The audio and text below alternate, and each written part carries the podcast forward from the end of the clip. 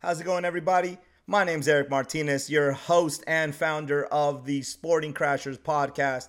Appreciate everybody's patience with us. This is episode three, rolling out the big carpet. Everybody that's been asking, we are the go to feel good comedy, sports, entertainment podcast that's available and out there on our platforms. We have a special guest coming up with this particular podcast, episode three. Definitely appreciate everybody that's been patient with us. On our lineup is Jennifer Cobb, Team Gateway to a Cure. Absolutely loved our conversation with her. Uh, stay tuned for that.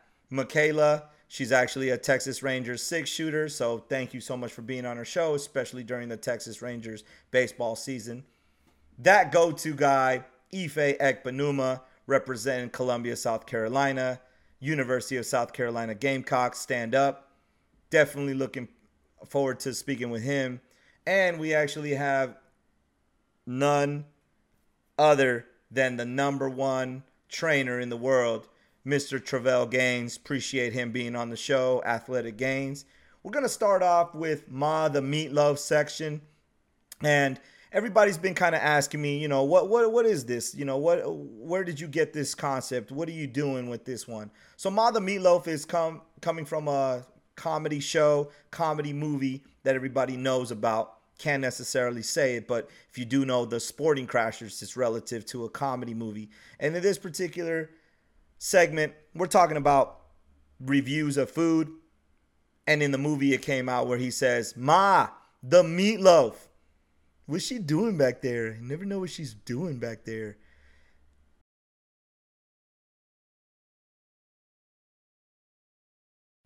I want to give a special shout out to all of our sponsors for the Sporting Crashers podcast, especially Book Clothing, Jerry Dupree, representing Los Kobe's. You already know what it is. Kobe Bryant, rest in peace, Mamba. Favorite player, Los Angeles Laker till we die. Also, I want to give a shout out to the entire Giant Elephant team out in the Bay Area. You know what it is, representing Pittsburgh, California, Bay Area, East Bay 925. Appreciate you rocking with me everybody.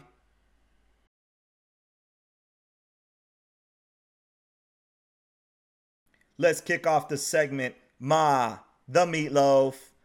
So, this is a food and dessert review of anything that has to do with uh, stadiums, arenas across the world.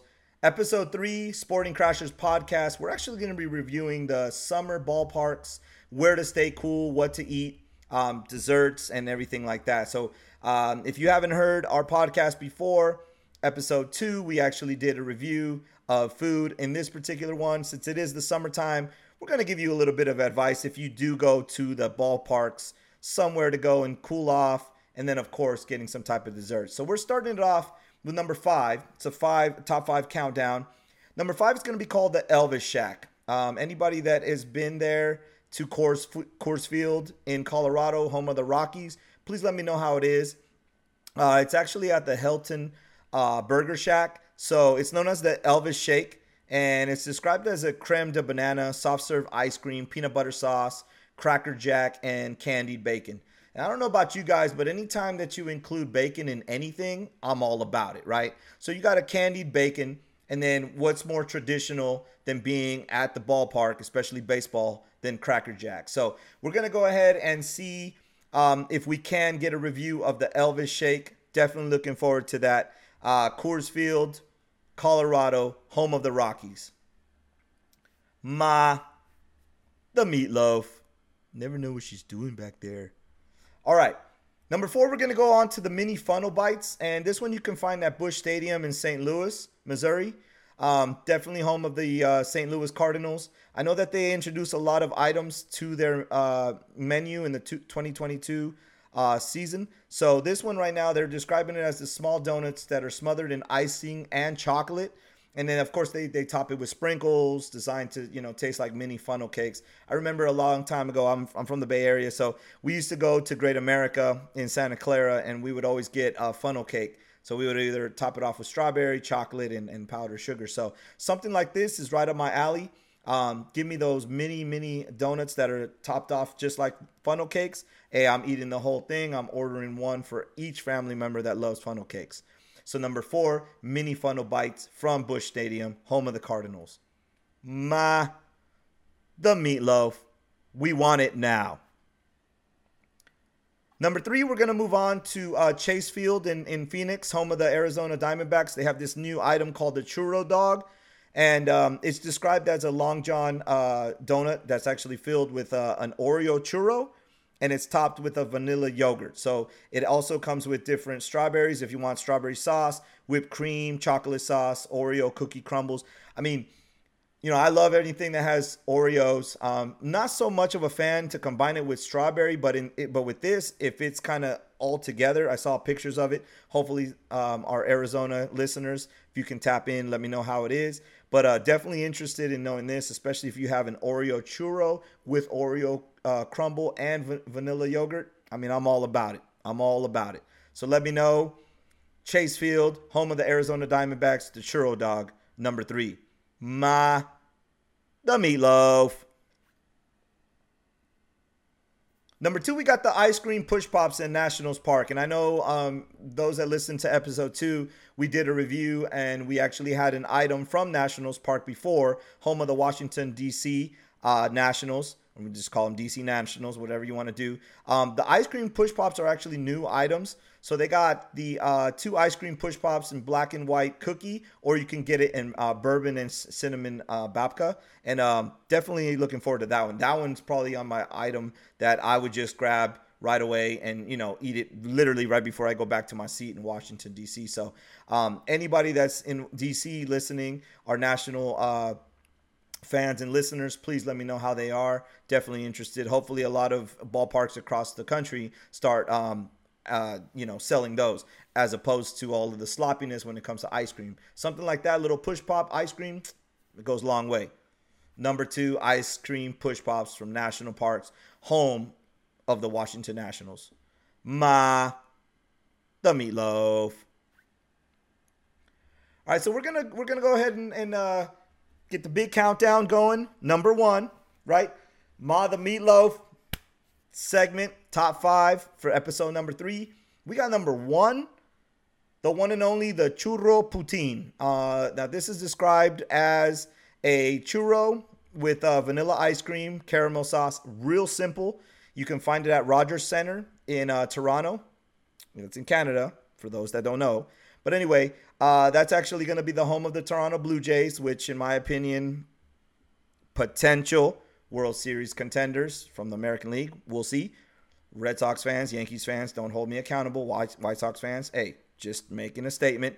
Anyway, but for me, they get the top dessert because it's simple. Give me a churro, give me a vanilla ice cream, give me some caramel sauce. Simple, right? But it's the most flavorful, it's sweet, and it's something that I would go back for. So Number one, Churro Poutine, Rogers Center, Toronto Blue Jays. You get the number one spot on the Sporting Crashers podcast as the top dessert to go to 2022 summer.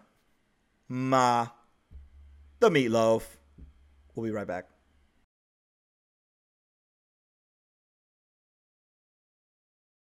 Welcome back to the show, everybody. Thanks for holding. I am having an absolute pleasure moment uh, to bring in the fellow crasher, founder, executive director of Team Gateway to a Cure, Jennifer Cobb. Thank you so much for being on the show, episode three of the Sporting Crashers podcast. Thank you so much for having me. Three is my favorite number. oh, nice. Okay. Good number. Good number. I, exactly. I'm just feeling lucky tonight. Yeah, that's great. I'm so excited to be here and to talk about so many great things. I know you have uh, you and I have gone back and forth trying to uh, schedule this, um, and uh, I think originally we were scheduled um, for our episode right when the yeah. um, the the NFL um, um, draft was going on. So I'm like, darn it. No, exactly. They're getting picked before me. Yeah, Darn it. it's one of those things. You know, with scheduling, I know how busy you are, and you know, I'm glad I got you on the show. And it's funny that you say three yeah. is your lucky number. Everybody uh, gives me stuff all the time because I'm always like 13 is my lucky number. Um, I was born August 13th at 313. Oh. So that's my that's my number, and everyone's like like oh that's an unlucky number. I'm like no no no that's that's My definitely my, my lucky number. bir- my son's birthday is August twentieth. Okay, So yeah, Fellow I'll- Leo. uh, So yeah, Lil Leo. exactly. That's great. Awesome. I love your hat. What's it So say? this is shout out my clothing sponsor, Book Clothing Co. It says Los Kobe, so it's eight and twenty four. And then on this side is Love the it. biggest mistake we have in life is that we think we have time. And this is the logo. So it's a Oh, dedication nice hat for Kobe Bryant, my favorite Nice. player of all time. love. Yep, yep. Awesome. Yeah, that's great. Awesome. So for some of our listeners that might not know necessarily of what Team Gateway to a Cure is, as far as the organization, the purpose, everything that you got going on in the community, please give us a you know a little introduction so uh, that way we can you know know a little bit more about the cause and everything great that you're doing. Yeah, and I can't thank you enough for uh, allowing your platform to you to uh, use my voice to to uh, to showcase some of the things that I have been working on over the last five years. Team Gateway to a Cure. I started it in 2016, and along with me and uh, my board of directors, um, we had a common cause, a common um, drive in our in each one of our hearts to uh, make a difference. And um, my platform is coming off the NFL field as a alumni Super Bowl Rams cheerleader. That's right. Yay! Back back in the day when we were the greatest show on turf. Oh yeah. Isaac Bruce and Torry Holt, Ernie Conwell, and Marshall Faulk, and Kurt Warner. He's got his movie just came out, which is I don't know if you've seen it, but uh, Kurt Warner's movie just came out um, uh, about Yes. a month ago. Yeah, Great it is is amazing. I yeah, great movie. And um, yeah, Dick Vermeil. Um, so yeah, I was part of that part of that group, and um, it was kind of something as I retired and came off the field. I wanted to use my platform to really make a difference. I know a lot of the NFL players start charities and different organizations, and you don't hear mm, uh, very often the NFL cheerleaders doing that. And so I'm one of very few. Um, and my father was diagnosed with Parkinson's um, right around the same time uh, Michael J. Fox went public with his disease. And so, uh, Team Gateway to a Cure, what we do is we focus not just on the research part of it, um, raising funds and educating people on what the up and coming therapies and research for Parkinson's and other brain diseases such as MS, ALS, Lewy bodies, dementia, Alzheimer's, concussion, brain brain cancers, tumors, but the the other side of the disease, and that's the caregiver, Right. and that's where Muhammad Ali, um, their legacy uh, foundation, their program came in to um, uh, our foundation as we collaborate together to really focus on the caregiver, the one that that's behind the scenes, that is caring for their loved one that's battling one of these diseases. And I had such an honor uh, a number of years ago to meet Lonnie Ali, Mhm. Muhammad's widow, Right. and she was so so um, inspiring to really uh, talk to me in in detail what Muhammad's legacy stood for. As we all know that he battled with Parkinson's, right. uh, the greatest fighter in in the, in the ring. Um, That's exactly and right. um, if it wasn't for Muhammad's doctors and his loved ones and his family and friends, um, a perfect example, he would never have been able to light the torch at the Olympics if it wasn't for his caregiver Caregivers. group, his team, to give him hope and comfort so he could be the best while he battled the disease. And so, Team Gateway to a Cure, what we do is we really, really educate and focus on the caregiver, the one behind the scenes in the home and uh, in the home that is surrounded by their loved one. That, you know, at the end of their day, as a caregiver, where do they go for their support?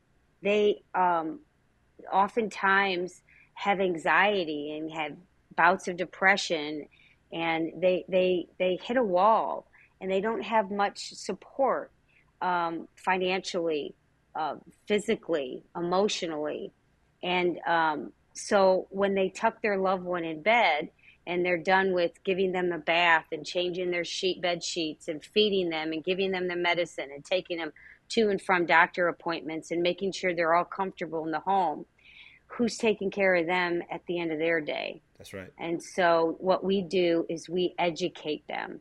We have resources to help them know where to go for financial support emotional support um, physical support, uh, educational support.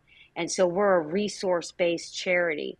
Now, not to say that, you know, research and raising funds for the Fox Foundation absolutely is so important for, for any disease. Right. But until we have a cure, we have a caregiver behind the scenes.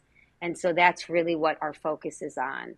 Uh, as Team Gateway to a Cure, our 501c3, we um, we focus our efforts on the well, caregiver. I love it. I love it. Um, ever since you told me a few years ago, um, if everybody knows, we've been in contact for several years. So, like I said, you know, it's it's it's my honor, it's my pleasure to have you on my show and anything that we can do. And I know, uh, stay tuned, Aww. listeners. I know something's coming soon. Um, I'm not going to release it right now, but we do have some plans coming up for some um, charitable uh, events and uh, just anything that you can do to support this. Uh, again, uh, definitely, definitely appreciate you sharing with that. And honestly, that's a that's a major, major thing. Um, so let me kind of. Yeah, absolutely, absolutely. Let Thank me let me so transition much. a little bit here um, because we'll get back to the team gateway to a cure in a moment here. But um, you just told me, you know, former NFL cheerleader, that experience, um, St. Louis Rams you know, I want to know two things. I want to know first, what was the fondest memory that you had being an NFL cheerleader? And then also, how did that actually help you? You know, some people, when it comes to um, those networks and those connections that you meet, um, individuals, not only the players, but everybody that's associated with a professional sports team or professional sports league. You know, they make those. Um, they call them. Uh, what do they call them? The the sisterhood or the brotherhood that uh, that you make those connections for life? Yeah, that is such a great question. You know, I uh, forever will be an ambassador of the NFL and the family unit. No matter what team you're on, what team you're playing for, rooting for, whatever, the whole NFL family has been nothing but supportive with my efforts with Team Gateway to a Cure. If it wasn't for the village behind the scenes, I wouldn't be able to be where I'm at today. Um, I, I think the fondest memory for me is all of the amazing friendships that I have I have made um, over the last number of years. Um, I will go to charity events and different functions, and it's just like a quiet thing. You just don't even you don't even need to even speak a word, and you see an NFL player, alumni, a cheerleader, a coach, um, an employee of some sort, and mm-hmm. you just it's like a it's just like a natural right. bond. Like we get each other's language, and we we understand. We were all groomed from the very get go, and what I mean by that is they take the selection process as serious for a player, just as serious as they select a coach, a cheerleader, somebody that's working for the organization. And the reason they take the selection process so serious is because when you walk away and step off the field, right. you will forever represent that, that business, that that brand. And so they they they they, they take the selection process. Let's say for a player, uh, you you you can you can be one of the best mm-hmm. quarterbacks mm-hmm. like Tom Brady in the business but it takes more than just mm-hmm. a great arm. You've got to be a leader on the field. You've got to be a man off the field. You've got to represent as as a as a as a family man um, uh, a leadership leadership role.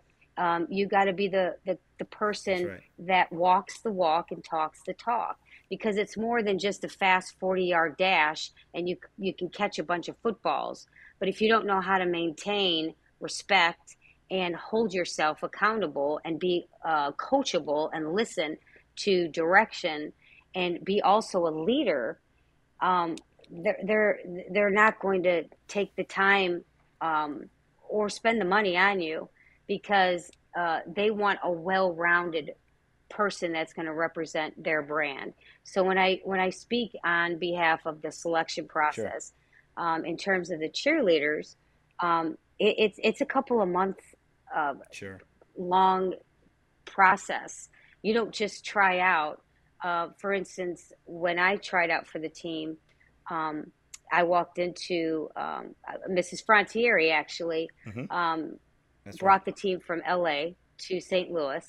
Um, and uh, when I heard the announcement on the radio um, that she was holding open auditions, I thought, you know, I had a sure. lot of background in cheerleading through college and high school and gymnastics, but NFL cheerleading is more of a dance. They're they're they're there to um, entertain the crowd.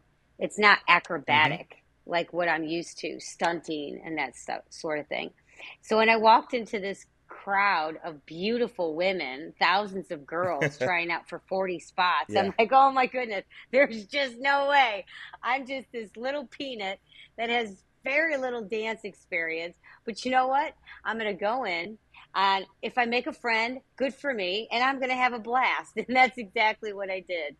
And um, I went in, and I actually um, I found some really, really good girls that are very skilled in dance and I kind of like there you go.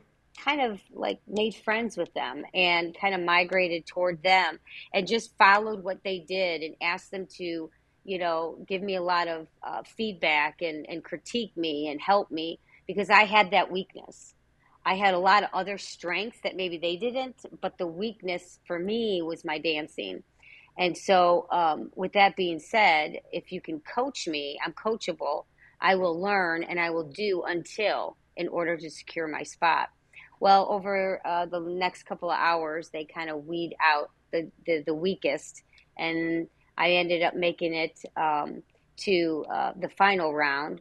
And uh, that final round brought brought the wow. selection of girls to about 75. And those 75 girls, uh, you had to uh, show up for practice for about a month. And you show up on Tuesdays and Thursdays, and you practice, you learn the routine. They watch how you interact with the other girls. Um, they also put you out in the public to see how you interact with public, um, how you speak, how you hold yourself. And then they put you in summer camp, just like the players, and they, they exhaust you. I mean, call time is 6 a.m. in full makeup and hair, ready to go because the cameras are there, video, TV, whatever. You've got to be promo ready.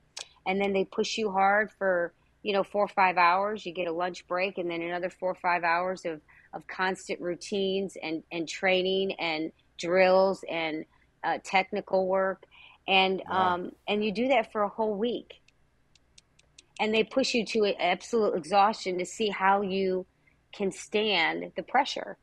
Um, and then uh, they do a full board um, interview, business attire, and uh, really dive into the kind of person you are what kind of things you know you're interested in what are some of your passions what are you desires in your life what do you what do you really um, um, uh, what do you your heart strong you know what are some of the things that you're really um, faithful about? What the things like in terms of the community what kind of things do you like to get involved in?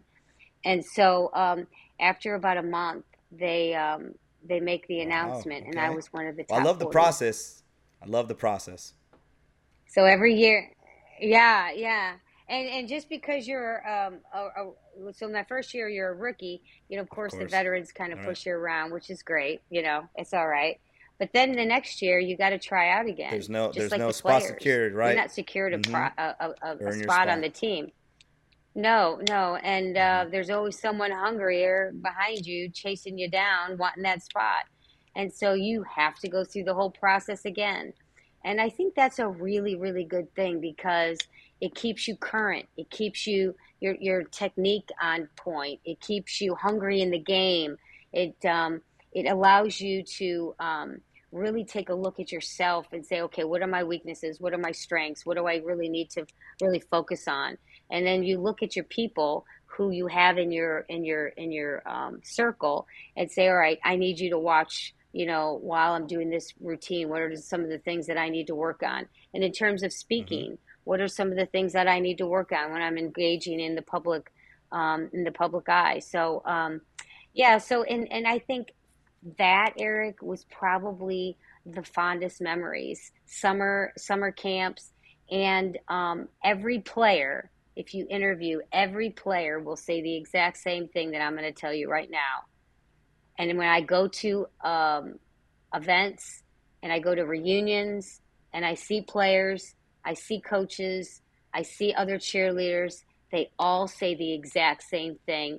One of the most amazing memories they mm-hmm. all have is locker room no, the locker course, room. Right. I'm not saying that the plays on the field and winning games and catching football and you know cheering for you know the crowd when everyone's excited. Mm-hmm. Absolutely, that's an adrenaline rush you'll never ever feel again. But when you go back to the locker room, oh my goodness, right? There are so many practical jokes and fun and just goofiness and just laughter and just some of the greatest. I mean, it's like like the dudes yeah, are dude talking exactly. in the locker room, the girls are girl talking in the locker room, and you know we're you know playing practical jokes and just being silly and taking pictures and videos, and it's just it's just that that to me was probably one of the best memories when I was with the Rams. Um, and um, from all of that, moving forward in my life, I would mm-hmm. have to say the networking of people uh, a lot of people ask me, "Oh, Jen, you know, you didn't get paid much." No, we didn't. We didn't get paid like the players. Absolutely not. But you don't do it because of a paycheck. Mm-hmm. I did it because it opened a lot of doors, and I used that to better my life. I have some of the most amazing mentors that I reach out to, even today, um, from, from the last twenty some years, that that have my back when I'm in trouble. If I need um, help, if I need a door opened, if I need a favor, if I need somebody, you know, a mentor to, to look at something that I might be going through and say, hey, what am I missing? What do I need? Um, what do I need to look at while I'm going through this thing that I'm going through in life? And Absolutely. I think that is priceless. Um, but, you know, so yeah, it would have been nice to make the money like the players. But I know that along the way through this journey, um, what I'm doing now with all of my networking today, sure. and we can talk a mm-hmm. lot about that. I've got a children's book I that I'm about to ask you doing. About that. it's just about finished. I'm working on a Yep, I'm working on a documentary right. movie with Tom Brady, That's Drew right. Brees, and Nolan Ryan and Tom House, who's the uh, quarterback and uh, Major League Baseball nice. pitcher coach. Tom House um, he's the one that trains and coaches mm-hmm. all the quarterbacks in the NFL. He's, you know, Tom Brady's uh, right hand man. Um, and now Mac Jones, who's the the say. goat of the Patriots right, right. now. Um, he's the new Brady. Yeah, he's also in the movie. Um, and the movie is a documentary about Tom House's life and who has now battling Parkinson's. And so um, that's the connection with um, with me in, in the movie. And the movie really, really focuses um, half of the movie really, really focuses um, and, and showcases how incredibly important a caregiver is. And we can talk a lot about that too later. But to answer your question, those those are the two um, the the locker room and the networking and the people um, are probably one of the greatest memories. And then all of the friendships that I've had along the way are just they're just priceless. Hey, I wouldn't be I wouldn't have met you if I wouldn't have, you know? uh, you're right. Exactly. I was about to say the networking side of it, you know. Um, I think you touched on a lot of great things. Um, I want to focus on one in specific that you really said. And I think a lot of young athletes coming out of high school before the college experience and po- the possibility of possibly going professional um, at whatever sport, I think they, they don't understand that sports is very similar when it comes to creating and operating a business, um, an entrepreneur. So, you yes. know, for instance, in your case, like you said about when you're when you're talking about not being paid as much, it's one of those things that got to plant that seed. you know, those seeds that you planted, that you tended to, you're harvesting with your endeavors, things that you're doing. And I think a lot of times people forget about that step where you have to sacrifice and you have to plant the seed. And if you don't really tend to it, whether you're building relationships or you're just, you know, pretty much, um, you know, holding back and saying, well, you know, I can do it on my own. Well, it's, you know, in reality, look at team sports. It's very hard to do anything on your own on the field and especially off the field. So I think uh, that's great sharing that. Um, and I uh, I really appreciate that, and I want to know a lot more about that movie. I'm very interested. I know that you had mentioned that to me before, so we'll get back to that. But you did mention about your books, and um, I'm very interested in the ones that you have in development and published because I also mentioned that uh, I'm very into, very much into, you know, reading uh, projects for.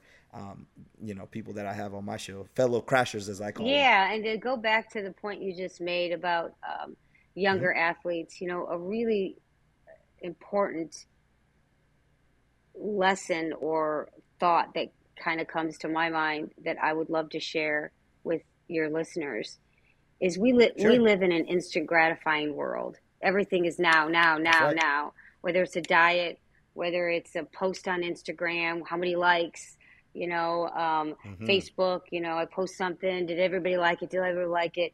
You know, we selfies. You know, how many people like me? You know, it's it's it, it, and it's it's it's interesting because instant gratification isn't what makes you good, makes you amazing. It it takes time, and you would be fooling yourself if you thought just because you have a little talent or a lot of talent that that is what is going to be the thing that is going to push you into 20 years from now. Tom Brady doesn't win seven Super Bowls because he's talented. He won seven Super Bowls because he listened to the masters. He's coachable. He followed the formula and he did what he needed to do consistently over time. And he surrounded himself around the people that knew how to get him to that big place. Isaac Bruce, Kurt Warner, the the and even in basketball i mean kobe yes i'm not taking anything away from the talent. I didn't have much talent as a dancer. I was coachable but i also listened to the people that told me what i needed to do in order to make the marathon of this journey. And if you look at it if you look at it in that perspective you build and build and build. It's like one brick at a time, and you're building a wall. You know, I had the really great honor to um, meet uh, Mac Jones's mom, Holly, at the National Quarterback um, Club uh, Legacy Award ceremony a few weeks ago back in Scottsdale, Arizona. They gave the Legacy Award to Tom House, and Mac Jones was given a award for Rookie of the Year. And so you have Tom House, who's coached Tom Brady, who's won seven Super Bowls, and now is coaching t- um, Mac Jones, who's the up and coming number one quarterback in the NFL, who's amazingly talented. I was um, friends with Mac and introduced Mac and Tom together, Tom House and I was able to uh, get really get to know his mom, Holly. And it's interesting that it's a business. It's everything that they are around, from the philanthropic charities they're involved in, the things that Mac's endorsing, um, the, the, the, the, the things, the people that he's around, the training, the nutrition, the sleep, the things that Tom House is teaching him. Tom is actually working a little bit with my son, Zach, um, who's actually uh, ranked first in the state of Illinois uh, as a freshman uh, for cross country and track. He's breaking records. Yeah, thanks. And um, and, and and it's it's Tom is House is is an amazing um, man when it comes to the the physiology and the biomechanics and the science behind it because the science speaks the data and the data is what drives the behavior and if you follow the science the behavior will be perfection. Why do you think Tom Brady doesn't have injuries? My son has been working with Tom now for a couple months. My son has never had an injury. And and and, and I'm, there's it also goes to show Drew Brees. Drew Brees worked with Tom House.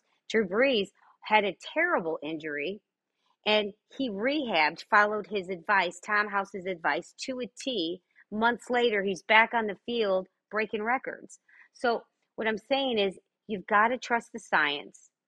You've got to trust your people that you have around you, and you've got to be patient and allow yourself to go through the process because when you come on the other end, how much better are you going to enjoy the process? If if it was instant gratifying, it's like you, you wouldn't have been able to enjoy all the hard sweat and tears that went along the way.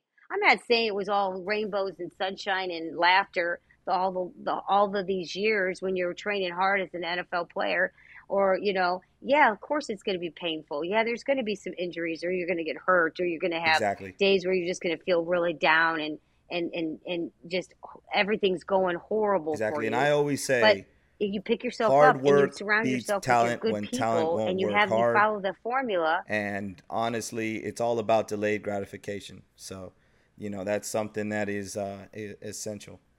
Absolutely. Uh, so so yeah uh, tell us a little bit about your your books. I'm very interested in knowing a little bit about the books that you got going on. Christina comes home and talks to her mom and she says mom i've noticed that dad hasn't been behaving, acting this like he used to. Something's wrong. Something's off. I, I'm not sure what's going on. And so the mom sits her down and says that your dad has Parkinson's. And because of that generation, she's in middle school. She went back to her room at her desk and started Googling and researching what Parkinson's is. And so I think through the imagination of a child's, through the imagination of a child's eyes, how important it is that even though you are younger, you can still give hope and comfort and love to anyone that's battling something. It doesn't have to be expensive, it doesn't have to cost a lot of money to be a great caregiver. And so the book Cheer for Care, she comes up with all kinds of great ways to cheer dad on. So, one of the things in Parkinson's, um, your voice doesn't project as well. You have a shuffling in your step, your gait. Your handwriting is real small. Um, you have tremors. Your hands, your extremities start to shake. Mm-hmm. And um, you have dyskinesia, which is twitching in your head, in your shoulders, from this, from the the um, uh, the medication that you're taking. And so Christina comes up with some really, really creative ways to help dad um, while he's going through those symptoms of Parkinson's. And what you find is that dad actually, he, his behavior changes. He becomes a lot more jovial, he becomes a lot more enthusiastic. He's not as down and sad and depressed. And so it's really interesting, Eric, that the younger generation really, really, really want to be philanthropic. Mm-hmm. Sometimes you just don't know how they're very kind, big hearted, and they want to give, but they sometimes often feel like it has to be expensive or it has to cost a lot. You know, thank goodness for technology, or you and I wouldn't be on the phone right now sure. talking. But right. you, if you don't live close to a loved one and your um, dad or grandparent is going through something, you can FaceTime them, give them a mm-hmm. phone call, send them an email, Snapchat them. mm-hmm. You know, they've got these frames out, uh, video frames and photo frames that you can send pictures from your phone directly to the frame. Directly and um, you know, just just just those little images and just those little moments bring so much joy. I mean, we can even it's called Uber Eats. You can send a meal over to them if you can't be in front of them or cook for mm-hmm. them, and you can't. You live in a different state. Um, so there's lots of really, really creative ways that you can give love and hope and comfort to your loved one when they're battling. You don't necessarily have to be a live in caregiver. And if you are, for instance, my mom is, reach out to other family and friends to come in and give you some respite. You know, because of COVID, I think so many people want to keep their loved ones at home They don't want to put them in a nursing home or a, a facility, which a- absolutely the facilities are, are, are great if that's what you need to do and that's the dynamic of your family. But if you have the option to stay home, I think people really need to understand that you can actually get paid. There's paid leave if you work. There's maternity leave where there's caregiver leave. So you mm-hmm. ask your employer, um, I need to spend some time with my parent or my grandparent or a loved one at home for six or nine or 12 weeks. You actually can be get paid to stay home with your loved one um, and um, without sacrificing your job. Um, there's also the Family National Caregiver Act. There's three or 650 billion dollars in this act that the mm-hmm. government has set aside through Medicare and Medicaid, and they give it in in grant funds, um, the funds that come to the state, and they allocate it to education or, or schools or different programs. Well, there's a caregiver programs, and so what you need to do if you're in this position and you want to get paid or you want to help subsidize because you don't have the money to put your loved one in a home, you can actually get an advocate so kind of same thing as somebody who goes on welfare or needs uh, support with children or food stamps. You go to the um, office, the government office, and they assign you an advocate. And that advocate actually sets you up to bring funding to you to stay in the home so that your loved one has the confines of their home. They can see the pictures of their loved ones. They can hear their loved ones' voices. They can smell the foods of the home. They can they can come and go as they please. There's no limitations as you would have in a nursing home. And so because of the COVID situation and all of us going through quarantine, I think we have had a little taste of what a caregiver's life is like. It's very mm-hmm. lonely. People are mm-hmm. not coming over and bringing food and seeing how you're doing. And so this gives you the option if you have a loved one and you are in that situation and you do work, but you have the option to stay with them full time, you can get compensated financially for it. Perfect. And those are the things that the team, our foundation team, Gateway to a Cure, you can go on our website, teamgatewaytoacure.org, and we walk you through the steps. You can shoot us an email and we can help uh, facilitate and, and put you in the right direction to help you through this process because a lot of people don't know. And you know why? Because the baby boomers are now going through the process of mm-hmm. the age, the aging, the symptoms, the diseases. They're starting to, to, you know, be diagnosed with those things. And so the mentality of the other loved one is, I want to be God Jr. I want to save the day. I want to do it all. Everybody right. else stay away because I can do this. Actually, you can't.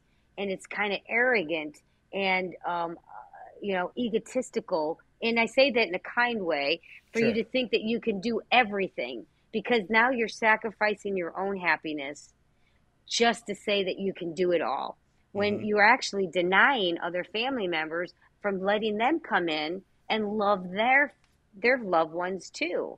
So it's really a great way when you look at it in that perspective to allow the other family members and friends to come in and maybe cook a meal or maybe watch your loved one while you go and do some errands or get out of the house and take care of some things or maybe even take a nap you know right. or go out with a girlfriend and do girl talk or dude talk with you're a guy and so it's really important because you want to remember who you are too so that you can be the best version of you when you're home caring for your loved one if that makes sense. And I, and I absolutely, and I and I think um, I think it's really important, uh, especially after um, reading a lot of the literature that you sent me for the organization and the cause, and you know, really what motivates, um, you know, what what the purpose is of um, where you're going in terms of the direction. Uh, I think it's important, and it's it's pretty much like a three part question, but um, one thing I'm, I'm, I'm, interested in knowing is, uh, let's just say my listeners um, that can help uh, facilitate anything that they you know can do as far as helping with what which is really big the resources for the caregivers um, you know what can be done. I do see that there is there there's a volunteer section on the on the website. I wanted to touch on that. And then also um, end of the year early 2023 anything that you have um, you know that you would like to say as far as any type of events um, any any type of information that uh, individuals can really um, you know support and fully yeah that's a great thank you so much for bringing that up. We are actually uh, the film house of arms which is the documentary about tom house who for years have created some of the greatest athletes hall of fame athletes of all time um, in the nfl and baseball. Um, and um, what he did to bring them to that level to become the greatest athlete of their time, he's now using the same t- to battle the greatest disease of his life. And so he's using the same concepts to for survival. And mm. so what the movie talks about is it goes through all of the new and upcoming treatment and therapies that are out there that people need to understand not just for Parkinson's but all different br- brain diseases and diseases at large. But um, and then this other side of it is how important a caregiver is when Tom is traveling. Tom House is traveling the country, uh, doing clinics for the younger generation athletes. He has a traveling caregivers, the coaches that that he has travel with him, how important they are while he's traveling, as well as his wife when Marie House, his wife when she's home with Tom, how she goes through the day to day um, activities to make sure that Tom is the best that he needs to be. And so when the movie The House of Arms is released this fall, the trailer is just about finished.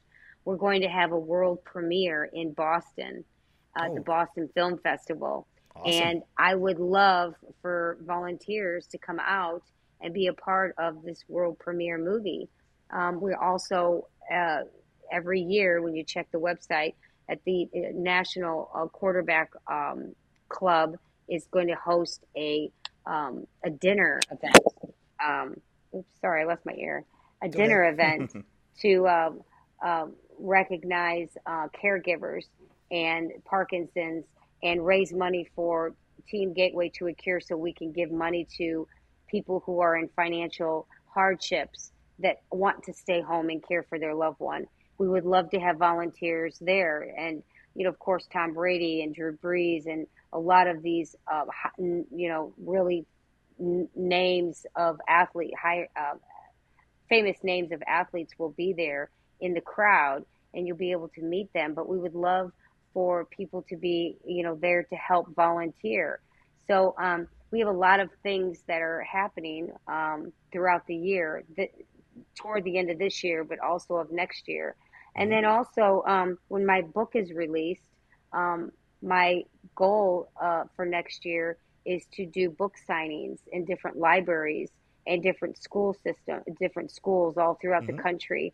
Um, and I would love to have volunteers helping me um, when I announce my dates and where I'm going to be to have sure. those volunteers help um, help me, uh, you know, at those um, at those book signings, and that would be great too.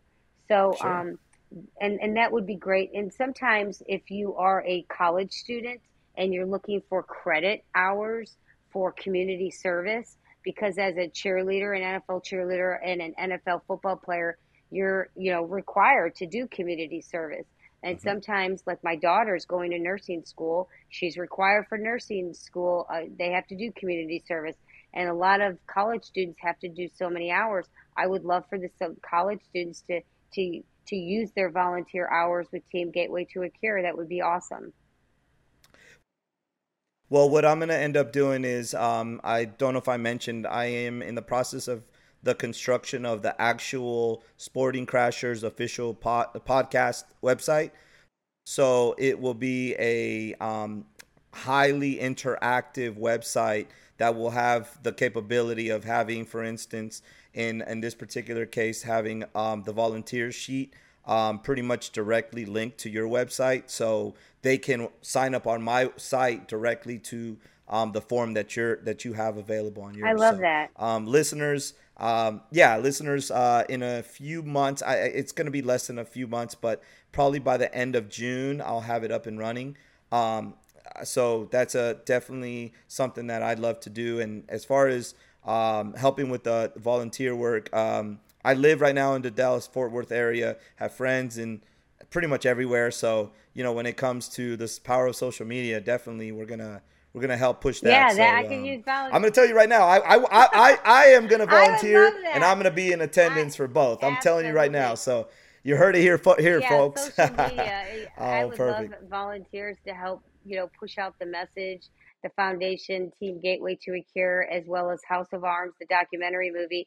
But the one last thing that I do want to touch on is um, the um, Washington Post just had Tom House mm. on the front page.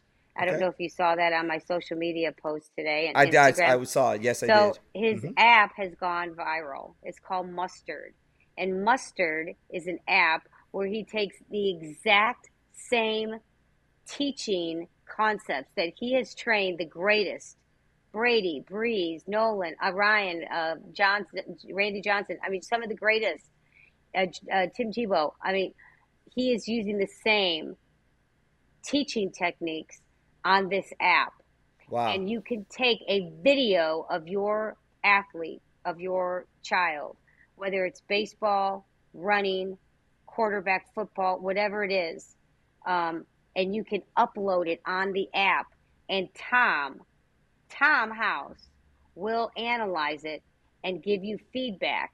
And what happens is the feedback and the data start building on the app. And over time, you'll see improvement.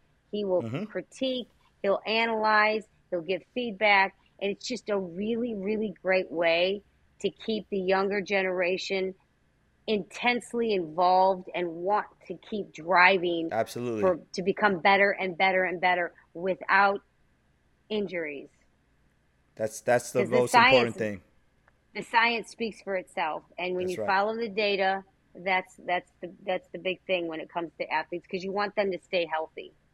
And you want good mentorship good information not the bad stuff because i'm not saying that coaches don't give them good information but sometimes it's overdrive it's just too much and if you listen to the ones that really know the science behind it there's less chance of injury and a lot better chance of improvement long term.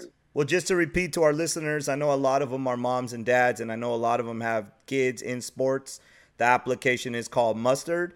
Um, I think it's Mustard. a it's a it's a great great application. It's a great concept. It's something that um, is, is needed nowadays. I mean, when we're talking about uh, uh, analytics and growth, but doing it in a way that doesn't cause injury and prevents injury. That's the most important thing. I think that's uh, a key thing. And, you know, we're, we're definitely going to be involved in it. Um, definitely would help with the push and, and everything like that. So um, thanks for sharing that. Thank you. Mm-hmm. Thank you so, so much. Well, um, Tom House, yeah. Tom, well, I was going to share real quick. Tom House wrote the book Million Dollar Arm, where he took two, two young men from two different countries, never picked up a baseball in their life. And in one year, they both signed million dollar contracts. So what I'm saying is, wow. when I speak on the science, yes, and Tom trained them for one year, and they both signed million dollar contracts after one year in pitching in the Major League Baseball.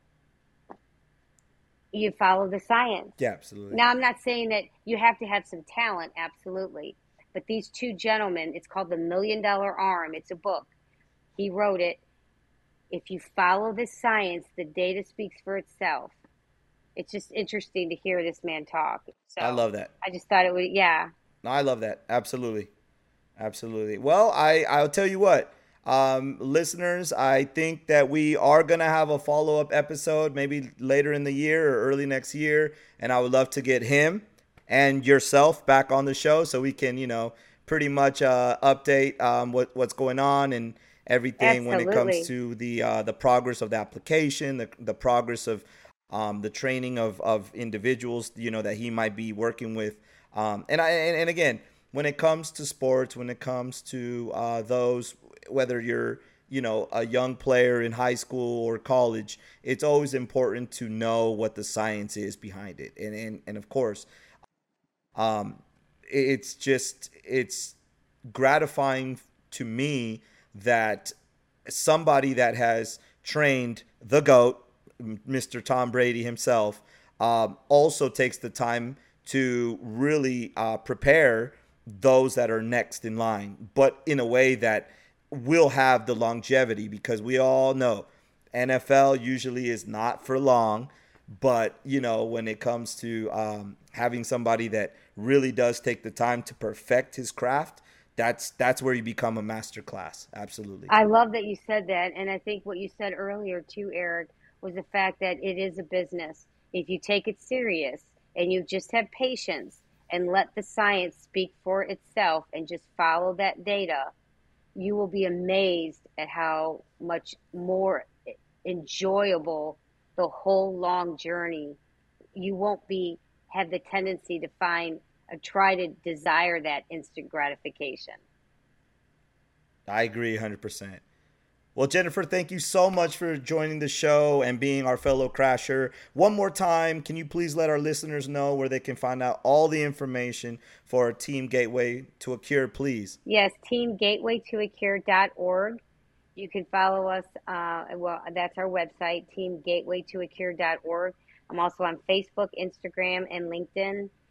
Snapchat. I mean, all you know, it's all on the website. So if you want to find me, just go to the website teamgatewaytoacure.org. Perfect. And once again, like I said, thanks again. Thank I know so for much. a fact I'll have you on a future episode. Um, please keep us posted on events and what's happening. And uh, listeners that are going to be loyal fans of the podcast, you'll see me at these events because not only am I going to attend, but I'll also be volunteering. I love Thanks it. again. Thank you so much. God bless. God bless. Bye. We'll be right Bye-bye. back.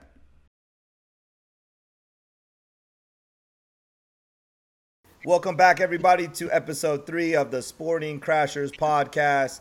I'm your host, Eric Martinez. I got the pleasure and the opportunity finally with my brother. Been having a chance to get him on the show. Yes. Finally being met. The one and only, that go to guy, Ife Ekpenuma. Man, glad to have you on the show, bro. Oh man, let me let me hit him with some coming to America lines. I am so happy to be here right now.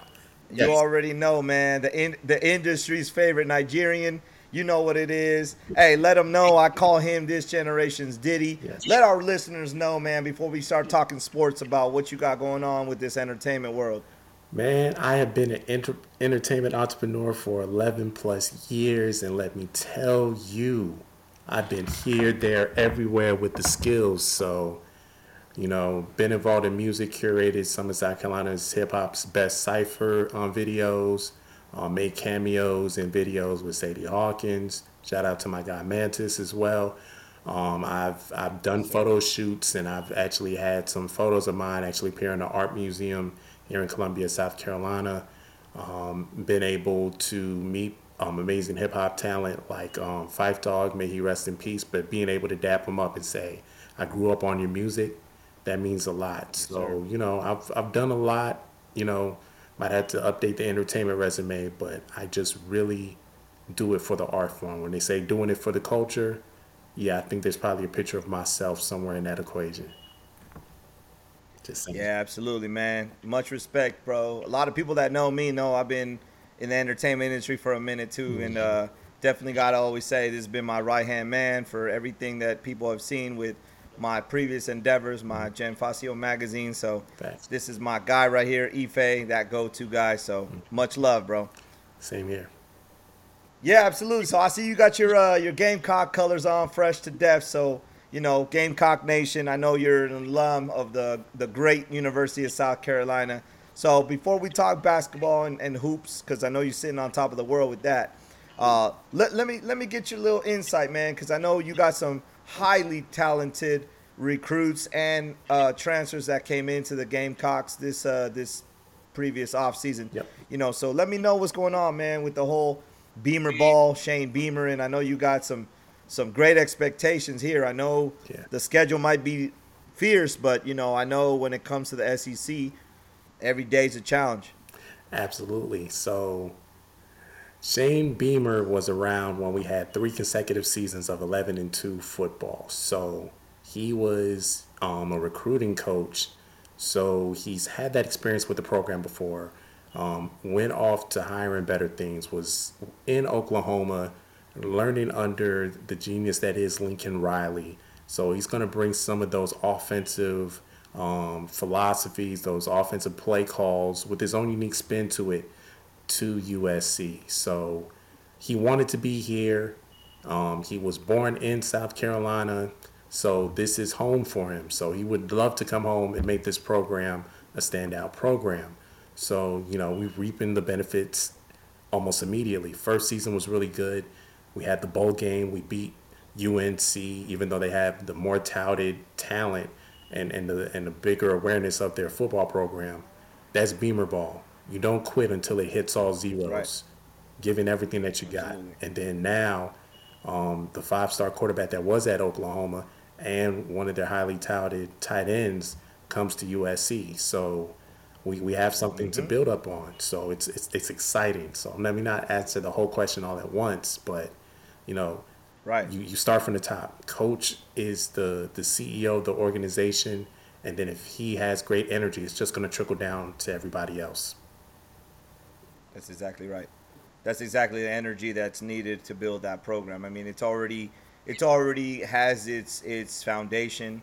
You know, again, sometimes when it comes to these players that are five star recruits right out of high school, you know, uh, in this particular case, it's a little bit unique because of the the show QB One um, that pretty much uh, recorded and, and pretty much exposed his senior year at Pinnacle. Spencer Rattler is is in my opinion um, just as good as anybody in the country, and and I know that there was moments last year that it was in question to see exactly you know uh, Caleb Williams that was at Oklahoma under uh, Lincoln Riley, you know had certain type of of knowledge or when it came to execution, I would say, you know, in certain play calls and things like that that were possibly favoring him or leaning towards him. But you know, you get somebody that wants to compete, you know, and I think in the SEC when when we're talking about what's the difference between one team and another, most of the time you're looking at defense, you're looking at creating turnovers, stopping the run, mm-hmm. you know. But when when we when we looked at, I mean, think about it like this: we had another national championship of two SEC uh, quarterbacks, two SEC teams that were just going back and forth. I mean, look at this previous NFL draft. How many how many wide receivers did we see, and how many of those wide receivers did we see that came from the SEC? That part. So, I got you, man. I got you. Yes. Well, I definitely, uh, I definitely wish you guys all the best of luck. You know, and I think when it comes to just kind of dissecting the schedule, there are some games that are difficult. There are some games that historically South Carolina, you know, can get that win. It, it, there's a lot of road games that I see that might be challenging, um, but I think that you know keeping the course, especially early in the season, mm-hmm. is important. Uh, especially you know having a guy like Spencer Rattler, you know, Austin Stogner coming from Oklahoma. Yeah. Um, I know you guys got a, a, strong safety that just came over from Gardner Webb. I think his name is Jalen Foster. So that's another, you know, key cog that you need when it comes to solidifying most of the t- the transfers, and then most of the four. Um, I believe you guys got a, fi- a couple five star recruits. So, you know, it's it, it looks like a good season, man. It looks like there's potential there. Um, and you know, when we're talking about the teams that can fight to get to Atlanta, I would I would put them in the category. I would definitely do that. It's just you got to take care of the division wins, hundred percent. That's it. It all it all starts in the division. Whether whether you're in college or in your you're in the NFL, you're not going to rise to the top of the league if you can't even defend home or be able to be a stalwart in your own division. So with that being said, um, the SEC East, um, of course, you know who's going to be at the top of the list. It's going to be Florida. It's going to be the Georgias of the world, and and that's and that's good. Um, but we've gotten talent out of Florida. We've gotten talent out of Georgia. Sure. So with us being able to have a five star recruit like Spencer Rattler come over here, um, we have Absolutely. we have Beamer Ball. The thing is, you know, and you know this sounds cliche, but you know you have to say it. You're gonna finish how you start, so you got to start with confidence. You got to start with momentum, and if there is a game that you're supposed to win, win that game because when you win, it's momentum building into the next game. Not saying that if you have a good game beforehand that you can't lose the next game, but right. just saying, hey, I'm not I'm not beating myself up because I could have won, but I made a silly mistake. I won because I was fundamentally sound. I'm bringing that I'm bringing the fundamentals. I'm bringing that workman lunch pail mentality to the next game. Not saying that hey, we're so extremely talented we don't have to prepare. It's always you know you gotta you gotta plan because you know if you fail to plan, you plan to fail. And and one thing about um, right. Shane Beamer, he doesn't plan to fail because he could have been in any other program if he wanted to. He said, "I'm coming back to where I started. I'm coming back to my roots." And yes, you know, we had we had a, we had a run, and now people are looking at us like, "Hey, they're in the SEC, but you know, sometimes they turn it on and turn it off." We want to be right. we want to we want people circling the calendar for us and saying this is going to be a tough game, and this is going this sure. is going to be a game we got to bring it or we're, we're, we're going to lose. That's that's the type of mentality that I feel that Beamer is going to bring to this program, and pretty soon it's gonna it's gonna go ahead and spread to the whole fan base because we're we're ready for wins. That's simple as that. Ready for wins. I, I, I'll say this. I'll say say this to kind of summarize pretty much how I feel about you guys right now. There was all kinds of teams contacting Spencer, right? I mean, everybody was looking. They knew what was happening in Oklahoma. Didn't necessarily know if Lincoln Riley would take the uh, USC job with the Trojans, and didn't know if Caleb Williams was going to transfer or not. Yes. But everybody was knocking on the doorstep. There's a team that he chose, and there's all kinds of reasons that he chose it. But at the end of the day, it's about what's the potential and what's the possibility to get to his college goals, right? Fulfilling what he didn't necessarily possibly accomplish in Oklahoma. Which, you know, we all a lot of us saw the the, the show QB1, the exposure that he got. So I know how committed he was going to Oklahoma. And sometimes that's that's the humbling part, right? That's the humbling part because sometimes we're shown something that we really think that that's how it's going to work out. But that's why these trans the transfer portal and having the opportunities to go to a new place, having a, a clean slate, that's where that character is built. Mm-hmm. We see it all the time. Yeah. We have. We've been seeing that a lot. Yeah, and one thing, even though um, I I hail from an SEC school and I got the student loan debt to prove it. It's something about the Big Twelve. Oh man, it's something about the Big Twelve and those quarterbacks because I'm thinking um, the the current quarterback for the Cleveland Browns. I forget his name. It's not the new guy, even though he's a Carolina product, kind of sort of. I don't mention the other school because I don't have a degree. Oh Lord, you're you're talking about Mister Controversy himself, not, Mr. No, Baker no, Mayfield. no. We, are gonna stay clear of that. We just gonna mention no name. You know, good for the SEO. But um, the current quarterback for the Cleveland Browns, he was he was at actually my dad's alma mater. Shout out to Texas Tech Red Raiders. He was there. Right. He bet on himself, went to Oklahoma, and the rest is history. Then you have another Texas Tech guy, and I don't know why, but I would just be watching his watching his football games, and he was putting up Madden numbers in college. My homie, Mahomes, mm-hmm. Patrick, my, my homie Patrick. Oh my gosh, setting the NFL on fire. So it's something about Big Twelve quarterbacks and now that we have a Big 12 quarterback implant in Spencer right. Rattler, this is the SEC. Right. This is where defenses, you know, you want to play defense in the SEC because we've we've had people like Kinlaw, you know, Jadeveon Clowney, um, all types all types of defensive guys go high up in the draft because got to play defense in the SEC. And we may not be the best team, but we play defense. So there, That's there right. it goes. But um, with that being said, That's right hey, Spencer Rattler just got to do what he's capable of doing, and you know he can pretty much punch his punch in his first day ticket in the NFL. All things going well. I want to see that for him. Yeah, absolutely, man. Like I said, I, I really hope that you guys click on all cylinders, give a give a little scare uh, to those that are possible national championship contenders, including your guys' rival. Won't mention any names, but the guys on that side, uh, you know, because that that one is one of my favorite favorite games. That's a rivalry game. The emotion and passion, absolutely. I, I rivalry, see, I see, uh, I see households, I see households, and I don't know how they do it. You have one kid that, that went to Carolina. You have the other kid going to the other program. Like, how do you yeah. keep the peace? The colors don't even the colors the colors don't even blend like that. It's just like Well, well, real quick, without talking about the other school, I'm gonna say one statement. We're gonna move on. I'm not gonna mention names. Losing the defensive coordinator to become a head coach at another program.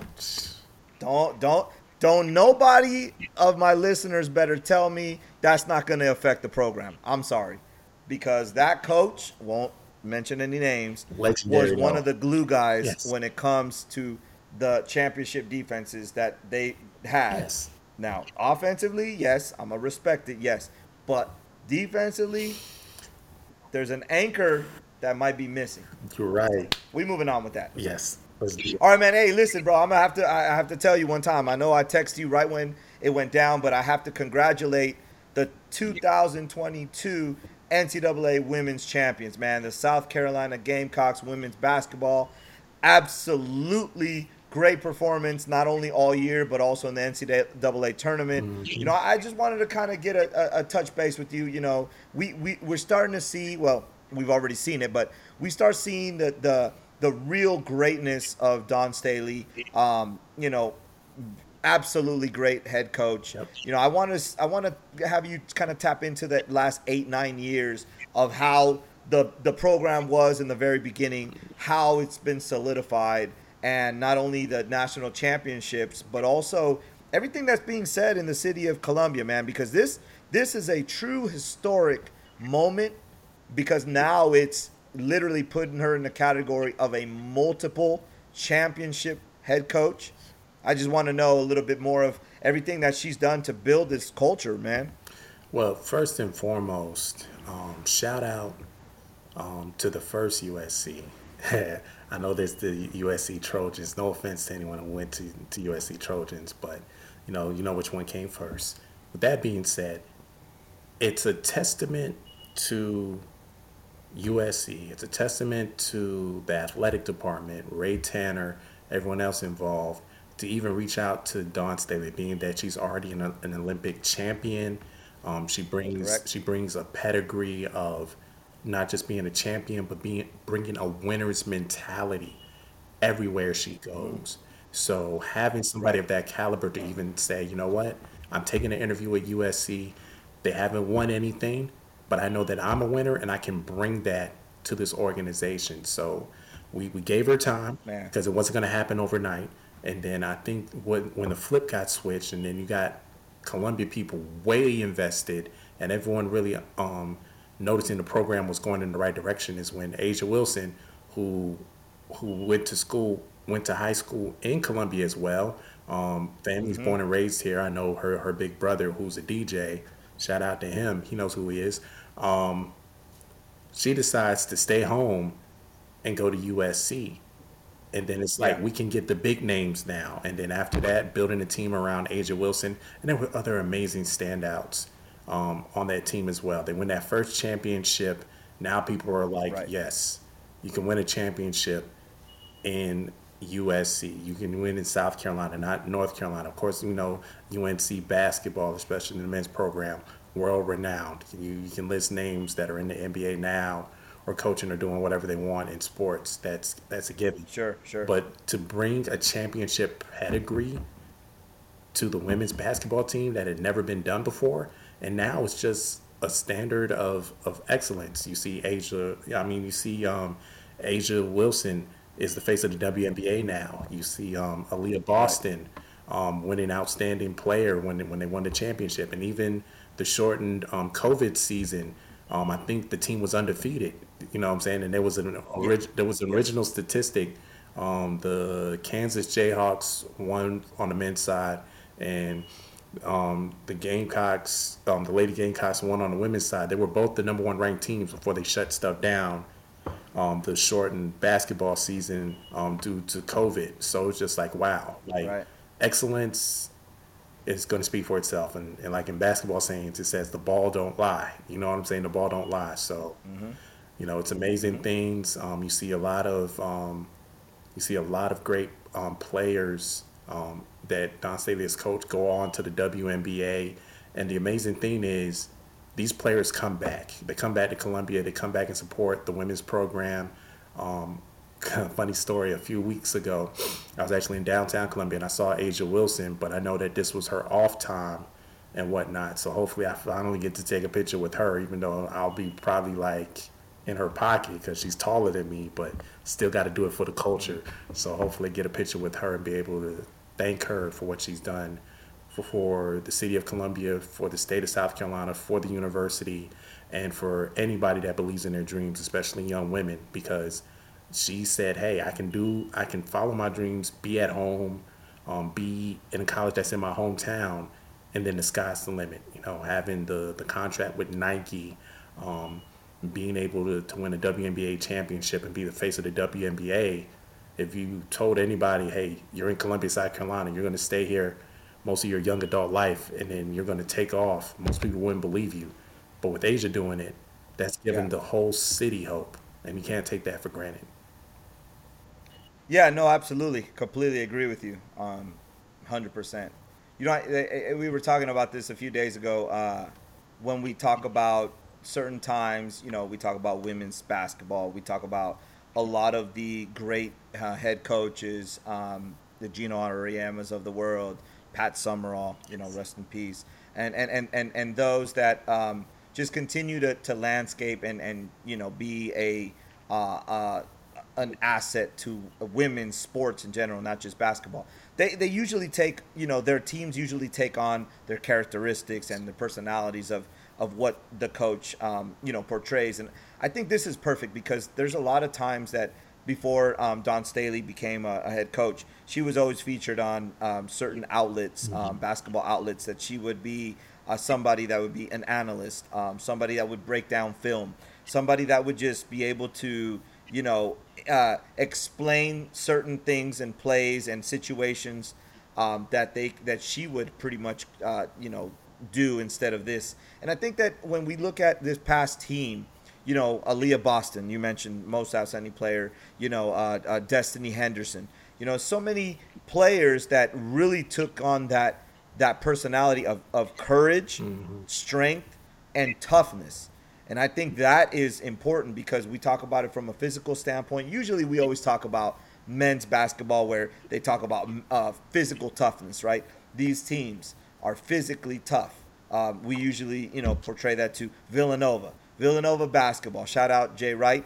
If you do stay retired, enjoy your retirement. If not, there's about 20 NBA teams that are probably calling your phone right now. But anyway, we won't go there. But um, that's that toughness part, right? Philadelphia strong, right? Yeah. So I think this is really a, a, a, a special time for the Lady Gay, uh, Gamecocks because everything that Dawn Staley represents, including you mentioned gold medal champ uh, uh, champion um, at the Olympics, it's the toughness. It's it's the grit. It's the desire to be a champion. You know, we, we always talk about well, what's it what's it what does it mean to be a champion? How do you become a ta- champion? Well, the record, the titles, all these things are measured in metrics, right? But it doesn't mean about the heart. If if the coach can't explain what it means to you and you question how I can become a champion, you might not be at that program. You might not be at that right program or that coach might not be the right fit. So shout out to you. Shout out to the entire Lady Gamecocks and the Gamecocks Nation. And I'm gonna go ahead and say it. Not gonna predict anything, but I'm gonna have. I'm gonna go ahead and put them in the Final Four next year. I, I'm just saying.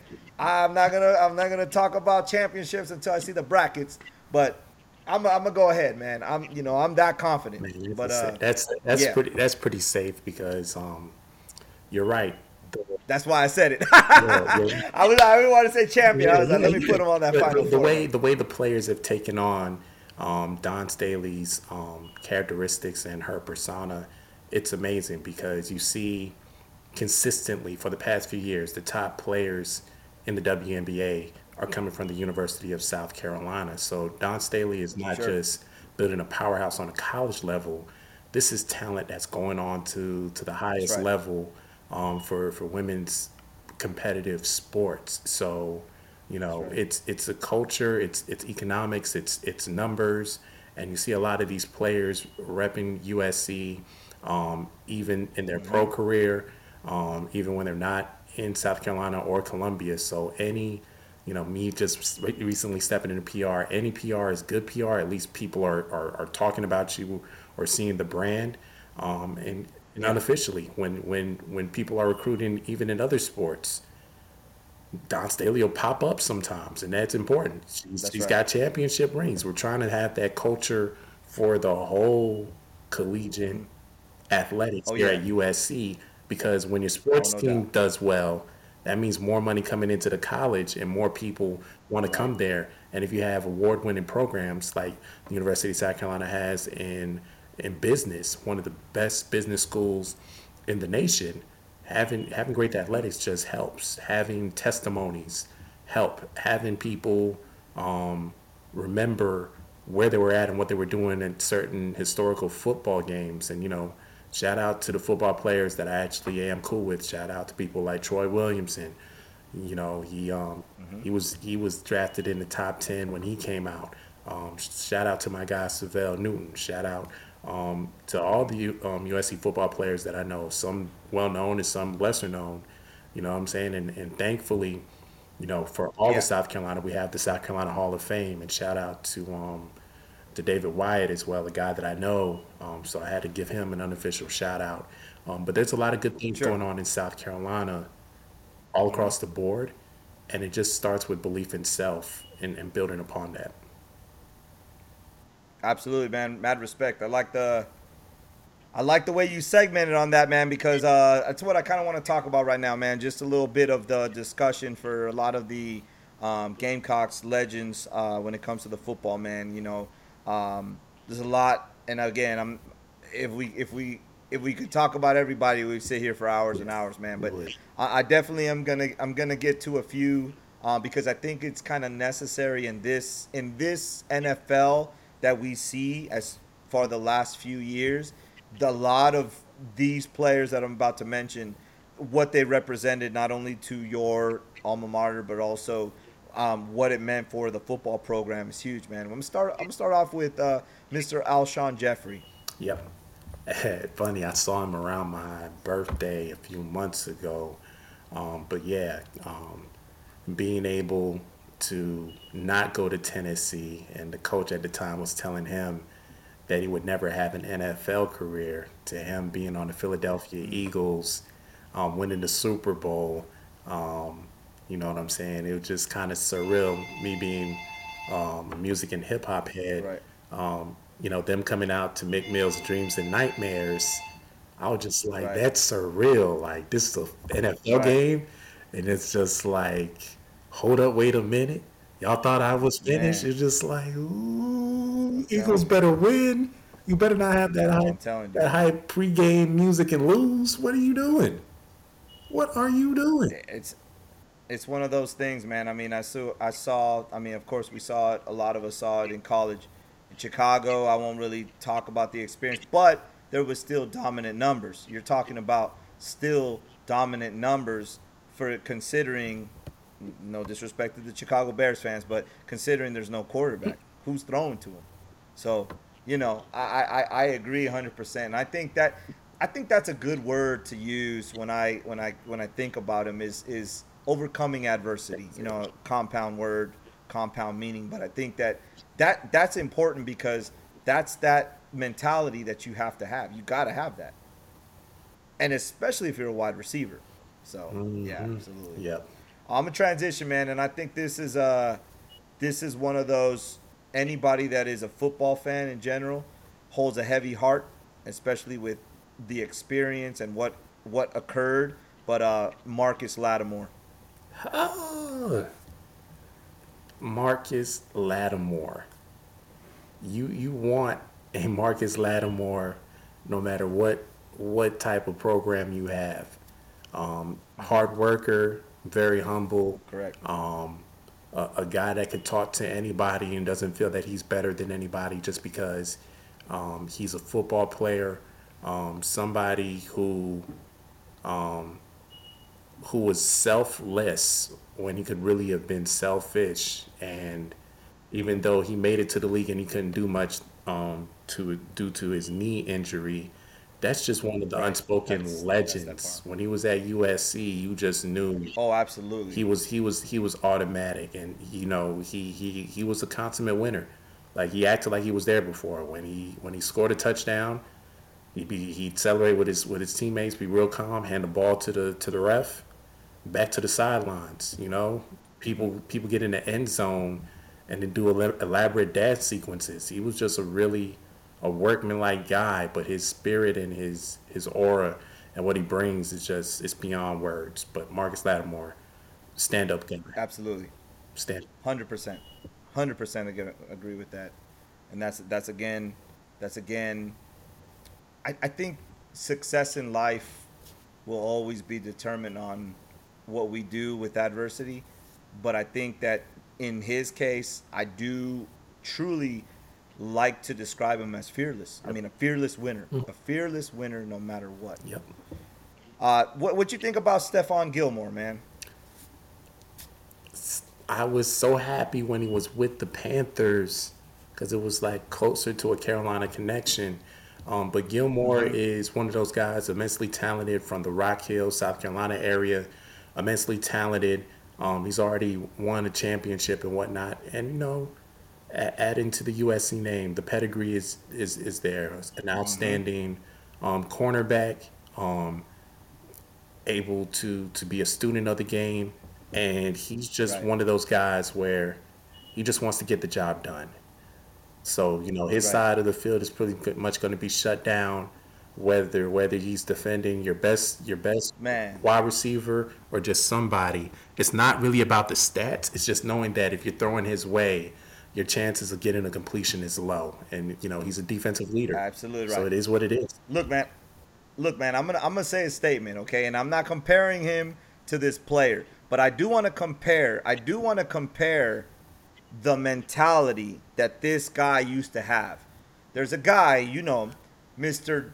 Darrelle Revis, and that Revis Island mentality Ah. as what I've seen from Stephon Gilmore, 100%. Because at, from a from a young age and from what I saw when he first got into the league, he had that mentality. Mm. He had that mentality.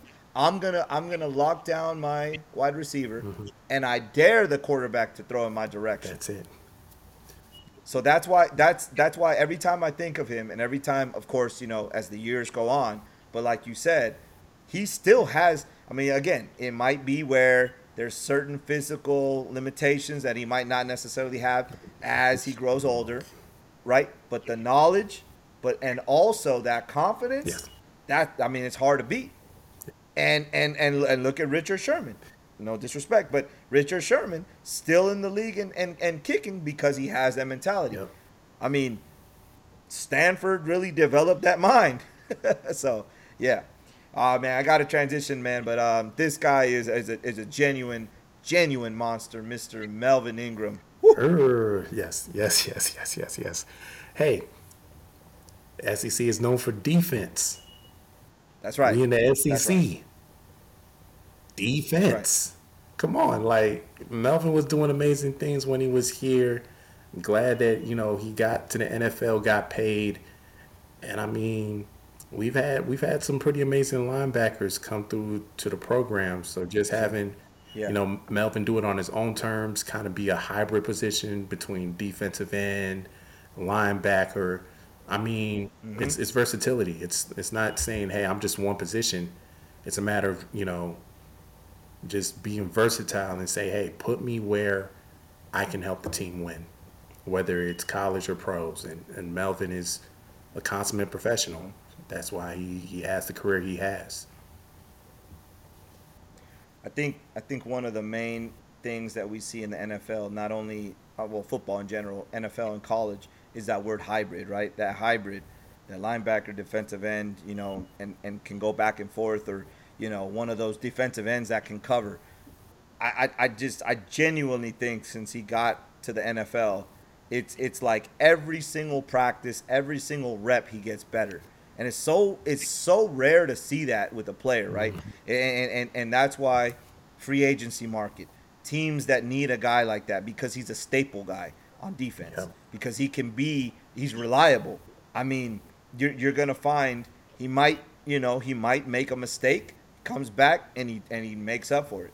You know, so I think just that that that that physicality that he plays with is is um is just a coordinated, reckless, uh, uh, just passion that comes with where he you know everything that was developed in in, in South Carolina. Yep.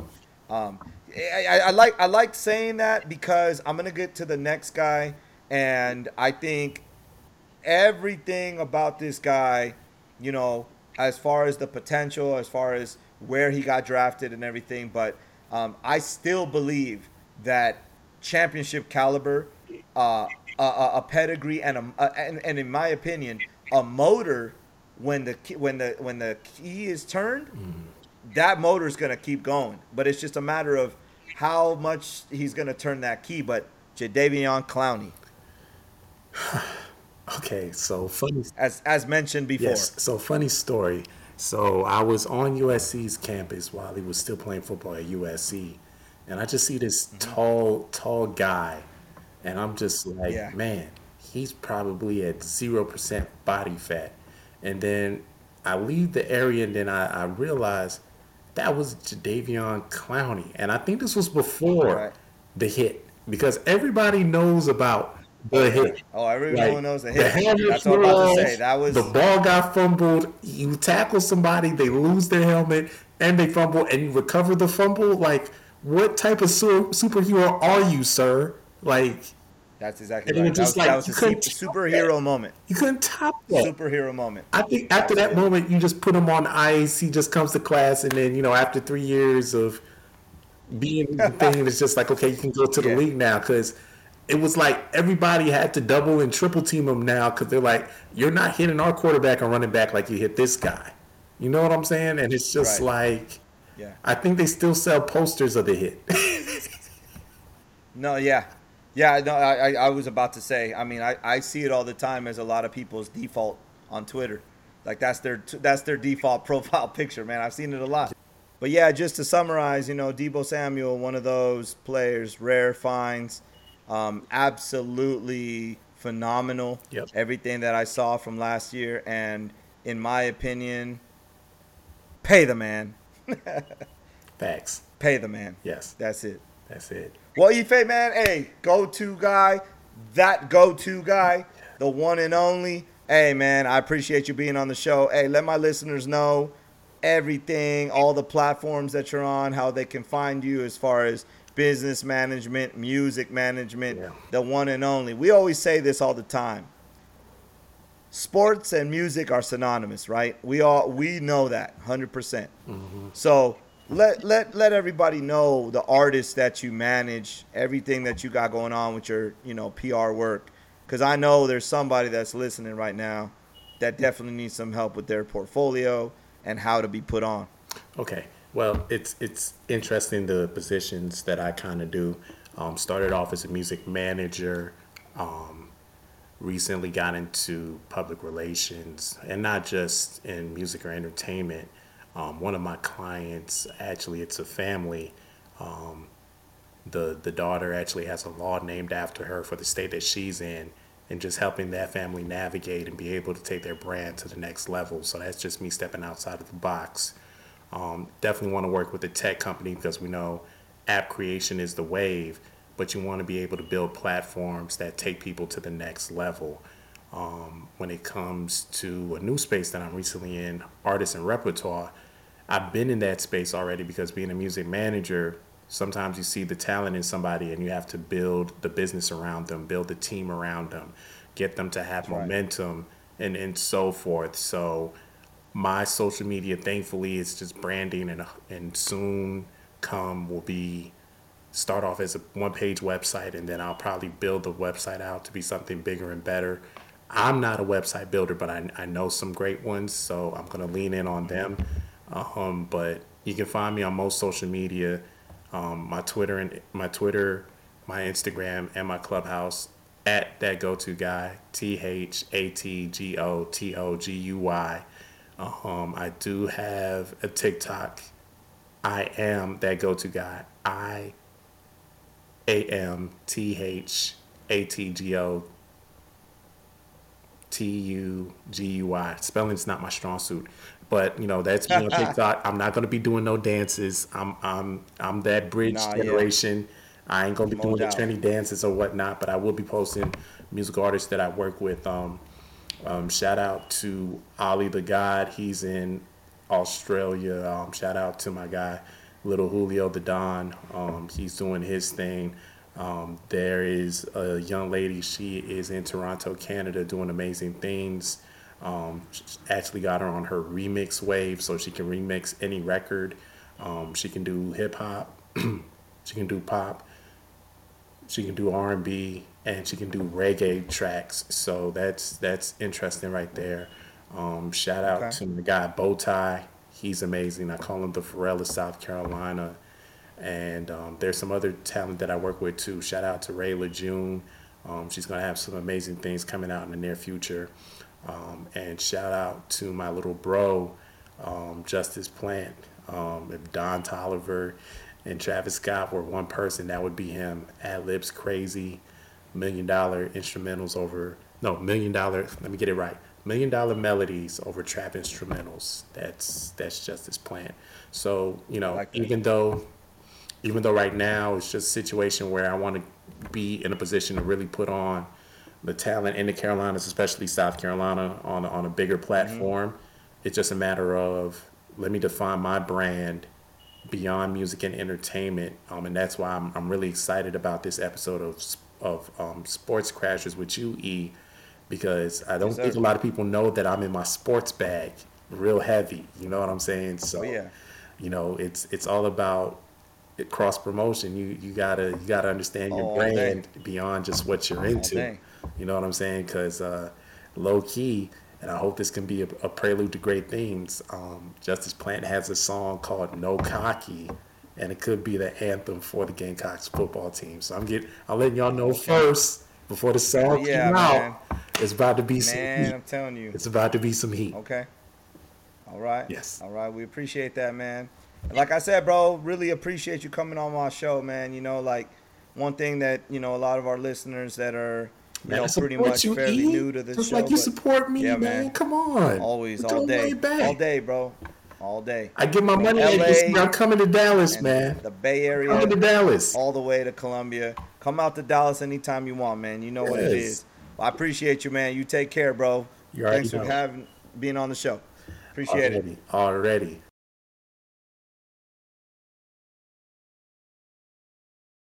Welcome back to episode three of the Sporting Crashers podcast.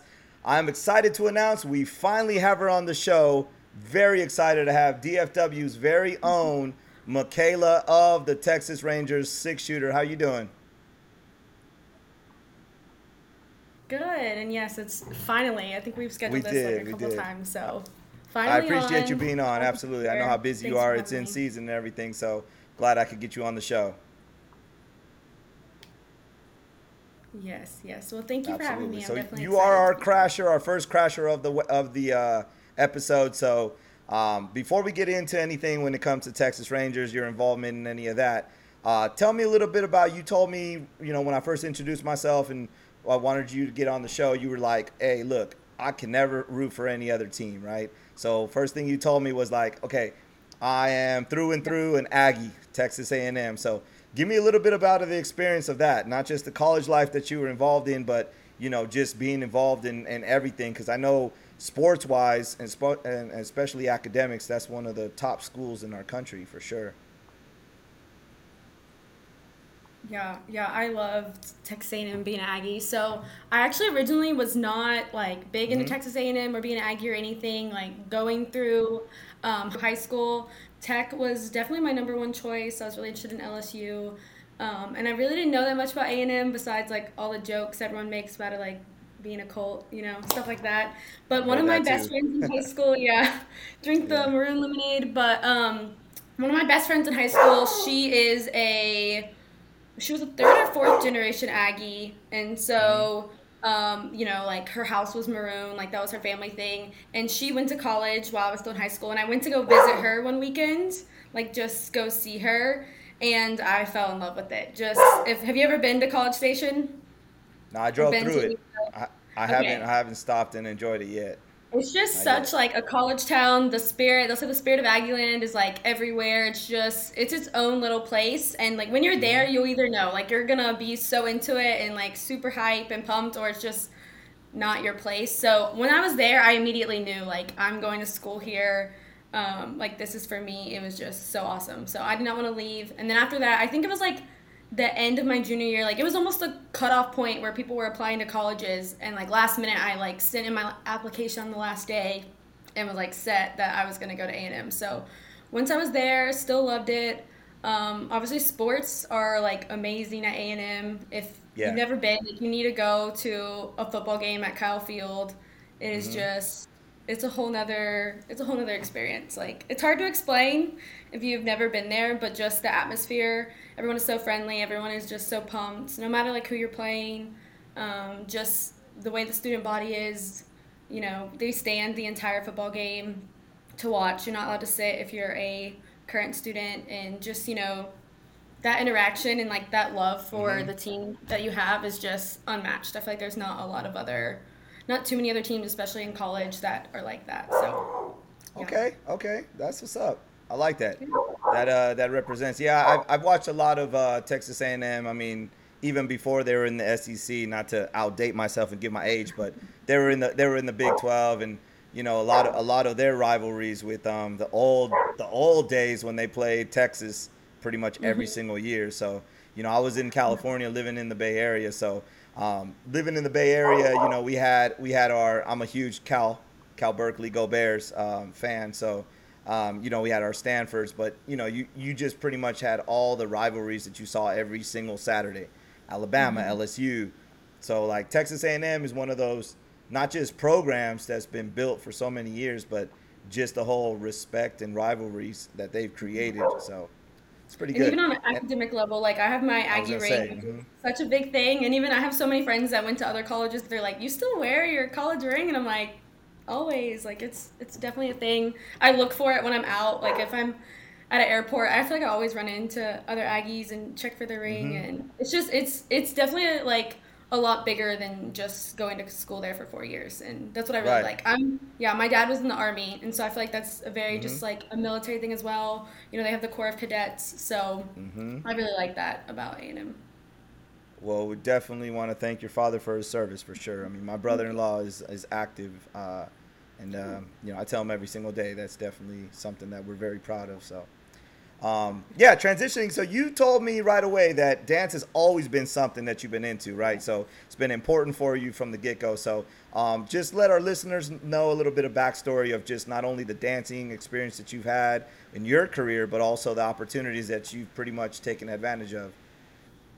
Yeah, so I've been dancing since I can remember. I don't know exactly when I started, but no, it's definitely mm-hmm. like a toddler. Like before I was in elementary school, I started dance. I tried a few things for like a season, like basketball, soccer, and I just never was never my thing. Um, dance was just always it for me. So I, like I said, danced in a studio um, growing up. You know, going through elementary school. Once I probably got to, I want to say around middle school is when I got really serious about it, and I wanted to start competing competitively. So like mm-hmm. at the studio I went to um, and they're not even around anymore. But you can try out, you audition to to be on their competitive team and go to competition. So I auditioned, I made competitive team, and I was basically you know doing competitions. I was in the dance studio like four days a week, Monday through Thursday. That was just where I lived, and doing that all through um, probably like fourth grade through eighth grade. And so I always knew I wanted to like once I got to high school is when I really started to get I was serious about it, but I started to really get serious like you know, like going to the gym, doing workouts to help dance, like trying to, you know, eat a specific way. Um, I also tried out for my high school dance team. So I'm from Mansfield, Texas, so not too far Mm-hmm. away from you know Ranger stuff. But Right, um, right. I knew I wanted to dance there, so I danced on varsity for four years. Um, and you know we kind of did you know the usual football stuff, but then also competitive there, and um, was an officer. So I was a first lieutenant my junior year, and then captain my senior year.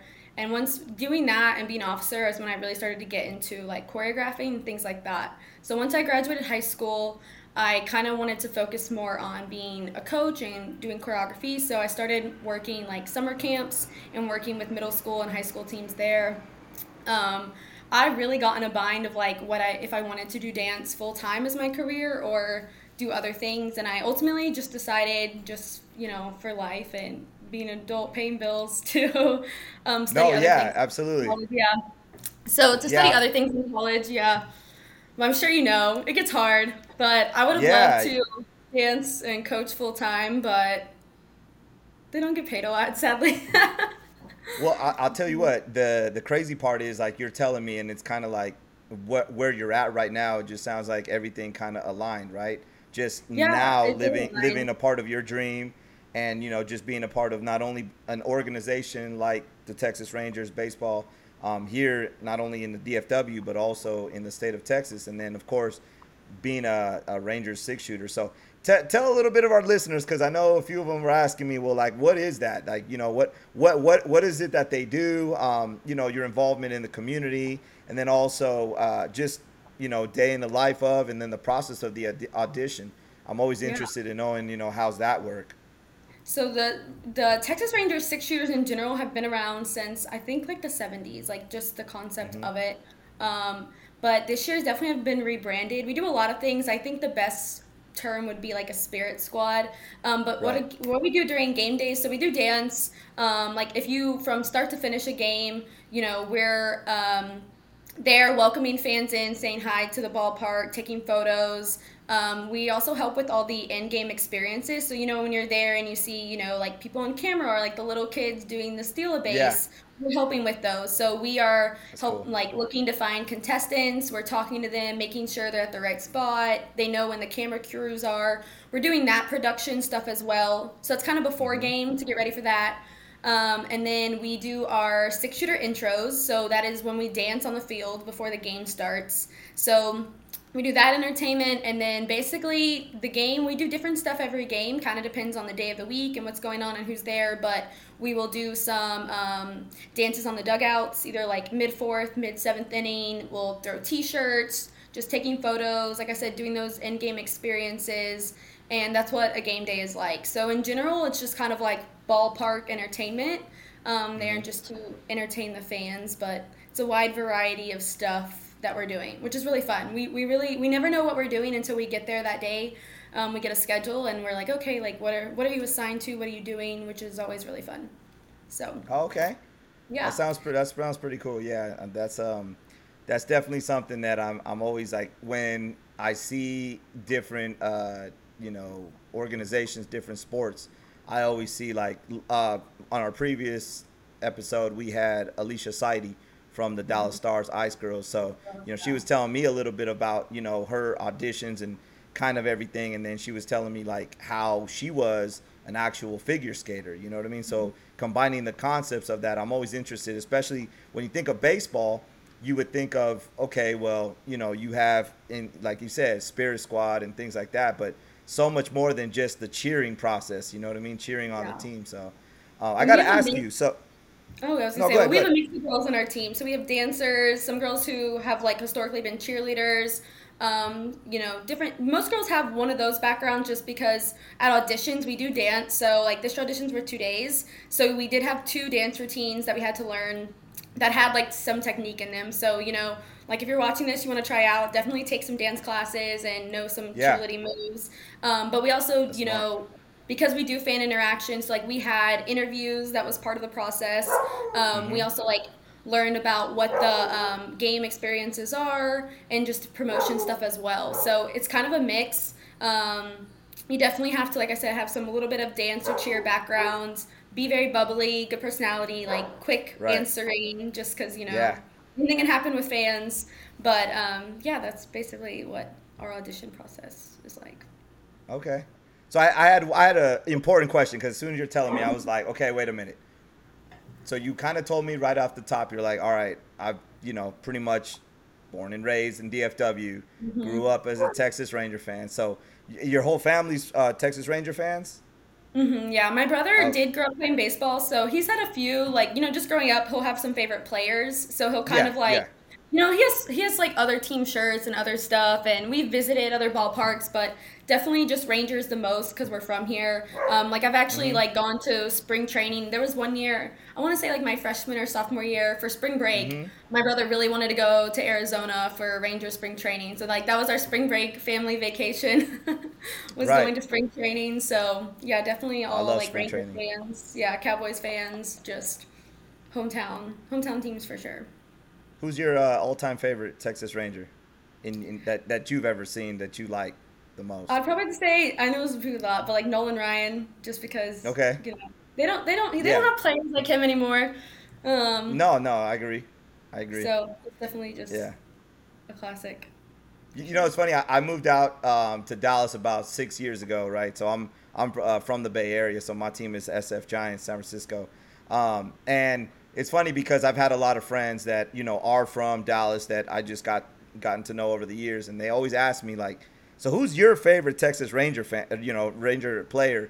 And I'm always like, "Well, the only reason is is because I remember this guy playing in Candlestick Park, and it was Will Clark. So when he came to the Rangers, I always remember. I'm like, okay, I know that might be a little bit before your time or whatever, but you know, it was one of those things that it's like once I moved out here and then I got a chance to go the last few years or the last year um, at the uh, the old ballpark right across the street from Globe Life, mm-hmm. um, and that was an experience. Even though I experienced a summer summer game, yeah, and I was like, what, what is going on with this? a lot of people yeah. have different opinions about the new stadium, but like one thing everyone okay. can agree on is that the roof having the AC and stuff yes. in the summer is so nice, so nice. I cannot imagine like dancing and being there all game days at the old. Oh, stadium. I bet, I bet. I know that was something. Um, real quick, I want to transition back to the audition process. Um, this is always important to me, and I always ask these questions because I always feel like these are moments in life that we take with us, and we can kind of, you know, transition them to others and the youth and everything. But what's the most important advice you you got uh, in terms of the audition? You know that you can maybe say that you either applied it or you know gave it on to somebody else. I would say, um, and just you know, as someone who I've been doing auditions since I was like 10 years old. I would say just to like one have fun. Um, you can mm-hmm. de- like the job is fun. Anytime you're doing any like dance entertainment things, like you're there to have fun and people see that, you know, fans, people see that. So have fun and I guess just like it sounds really cliche, but like just give it like your all, all your energy just out there. Um, you know, a lot of people think that like you need to be perfect and do everything like especially in dance because it's choreographed but that's not true. I mean even a lot of times when we're performing you know things are so quick. Like we usually sometimes we'll get there and like we don't even know what song we're dancing to until like mm-hmm. that day. Um, so everything's really quick and most of the time like if you mess up people don't notice as long as you're like having fun and smiling and like really energetic. Um, so that's really all i can say is just like don't hold back. Just give it your 100% i know a lot of people get really intimidated. It's intimidating to be like a room full of girls and sure. you know judges just they're staring at you. But once you're just having fun and your personality and stuff comes through then that's what they that's what they really care about i feel like is you know they want fun energetic like confident people on their team. Right. Yeah. I agree. I agree with that. I think that's important when it comes to building the confidence and keeping the confidence. That's that's definitely something that you can uh, roll with for sure. Yeah. Um. So I know how close a community is when it comes to anything with the arts, performing arts, and dance. So um, it's a, a chance for you to give any type of plug or shout outs to any type of dance studios that you have or you work with in the DFW. Yeah, so as a team for like the Rangers six shooters, we don't have a specific team, which is I mean a specific studio, which is cool because Mm-hmm. we have all of our girls bringing in their different stuff. I do not Right. work for a specific studio. I just do freelance stuff when I coach. But um, a one that I've done recently, one of our girls named Amber, she is going um, has been going there, and then they just had their spring recital last night, which we went to go watch. But it was Live Oh, Arts nice. Conservatory in Dallas. Okay. I've done a few drop-in classes, and it's really awesome. That's one thing I do really like about like dance in Dallas in general is you can always like drop in. So like you know you can go see classes and drop in and try different things out. Um, a lot of times as an adult, that's what you kind of have to do. Um, Yeah. There's always prep classes. I know people do that like all the time. Different uh, dance teams or. um dance girls like a lot of the dallas cowboys cheerleaders will just do master classes and you know they'll just kind of post on their social media that it's like that day you know it's a one-time thing and you can come by Mm-hmm. so definitely that's kind of my thing what i do um, especially even with you know covid happening i feel like a lot of Sure, dancers yes. to get used to learning things online so there's so many like virtual classes virtual things classes on youtube live um, and that's kind of what I do, which is really fun. Um, dance styles change from like region to region and like different places in the U.S. So I'm kind of like anytime I see something that pops up and my schedule is free, then I try to do all those little like you know drop-ins, clubs, master classes, those kinds of things. Yeah. Okay. Okay. So do you have any uh, business endeavors? Like you want to do any anything you know down the line with anything when it comes to either dance or you know having your own business? know. So I, not to yeah, I, I graduated college. That's a real ago. answer though. That's a real answer. I don't know. Yeah, because so I graduated college four years ago, so I'm just kind of getting to the point where I'm like set in my career career. So in like my full, so a lot of people don't know, for all the Texas Ranger six shooters, we have full time jobs or full time students outside Right. of also six shooters. Um, For sure. And so, you know, I'm just getting to the point where I'm like set in my professional career. I do a lot of times will do choreography or like coaching just kind of on the side when I have free time. Um, but I don't know. I, I think dance is something that will always be a part of my life. Just like, cause that's like my, like my release, you know, that's just what I find fun. Um, but I don't at this point have any like set goals or set stuff of like, this is what I'm gonna do. I'm just kind of been going with it and seeing what happens. Even with the six shooters, like I, like I said, I had been once I got into college, I really was just focusing on being a coach and a choreographer, and I mm-hmm. really didn't think I was gonna be performing again as a dancer. And you know, after COVID, just you know, was such a thing that I was like, you know what? I think I'm just. I saw auditions being posted on social media, and I was like, I'm just gonna go. I'm just gonna go and see what happens. So even that was so random for me. I think I decided like two days before auditions. So um, it all kind of came together, and so that's kind of what I am right now with dance and that whole thing is just seeing what happens and what comes to me. But it'll always be a part of my life in like some shape or form. Cool. Oh, that's great. I mean, you like I said, right now you're at the point in your life where you're fulfilling one of your dreams and then you're also planning to see exactly what's next. So, you know, Yeah. you're not alone. You're not alone. I mean, you know, COVID kind of put us all back on reset. You know, I've I've always kind of been in the sports entertainment industry um, from back in the day, and then um, I, I kind of took a detour with, um, you know, uh, I, I published and produced uh, magazines, fashion magazines, and I still I still want to do it. It was just like everything kind of had to put be put on pause Yeah. with COVID. So you know, I started thinking about it, and I started talking to a lot of people, and they're like, "You should, you know, you should launch a podcast. You should, you know, go from there." And I'm like, "Well, I like talking about sports, but I don't want to be that guy that just." is sitting on here and giving you ESPN updates, you know, and everything like that. It's more of I'd rather get to somebody like yourself that's involved every single day with a sports organization, but it's, you know, in-depth conversation. So I appreciate Yeah. that. All right, so we got to the section here. Um, this is actually a staple of the show for most of our guests. We call it the Crashers Coffee Giveaway. So I'm going to ask you about 10 questions. Um, and some of them are just opinion based. Um, I think actually a lot of our listeners will enjoy it because it kind of gives you expertise on the DFW area since you're from here. And anybody that's looking to travel here, um, definitely, you know, we can do that. If you do get the the correct answers, uh, it is Coffee on the Crashers, $15 gift card from you, um, our coffee sponsors. So let's go ahead and start right away. So the first question in the DFW, if somebody wanted to actually get the best tacos, where would they go?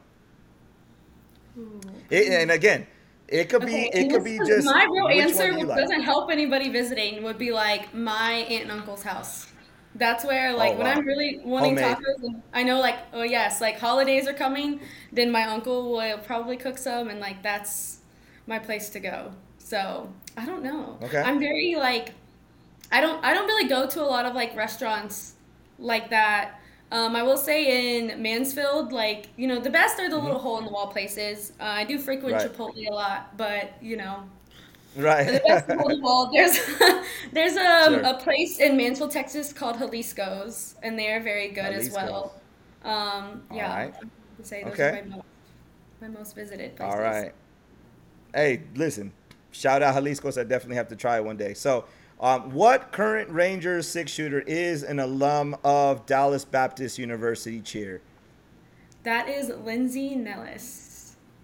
Yeah. Yeah. Very good. Very Yeah, good. awesome. Now, shout out the whole DBU baseball team.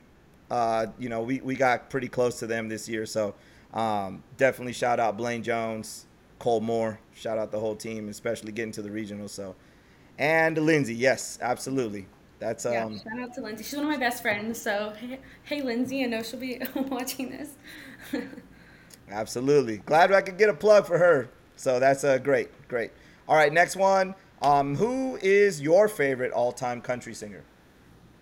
Country singer, all time favorite. I don't probably like old school Dolly Parton for sure, and then um, yeah, we'll just say Dolly Parton because I like her music, but she's also just a great like representative of the community. Does a lot for children and like her reading programs and stuff. So she's definitely I don't I have to say her. Good answer. Good answer. Um, now, it, this this question doesn't have to be a nightclub. It could be something that's like sort of like one, where either it's a lounge or anything like that. There's plenty of them here in the Dallas area. Um, Yeah. What's your favorite nightlife area to visit? So I am definitely not like a club person, even really like a bar. Yeah. Like I'm like I want to sit there and like have a conversation with somebody.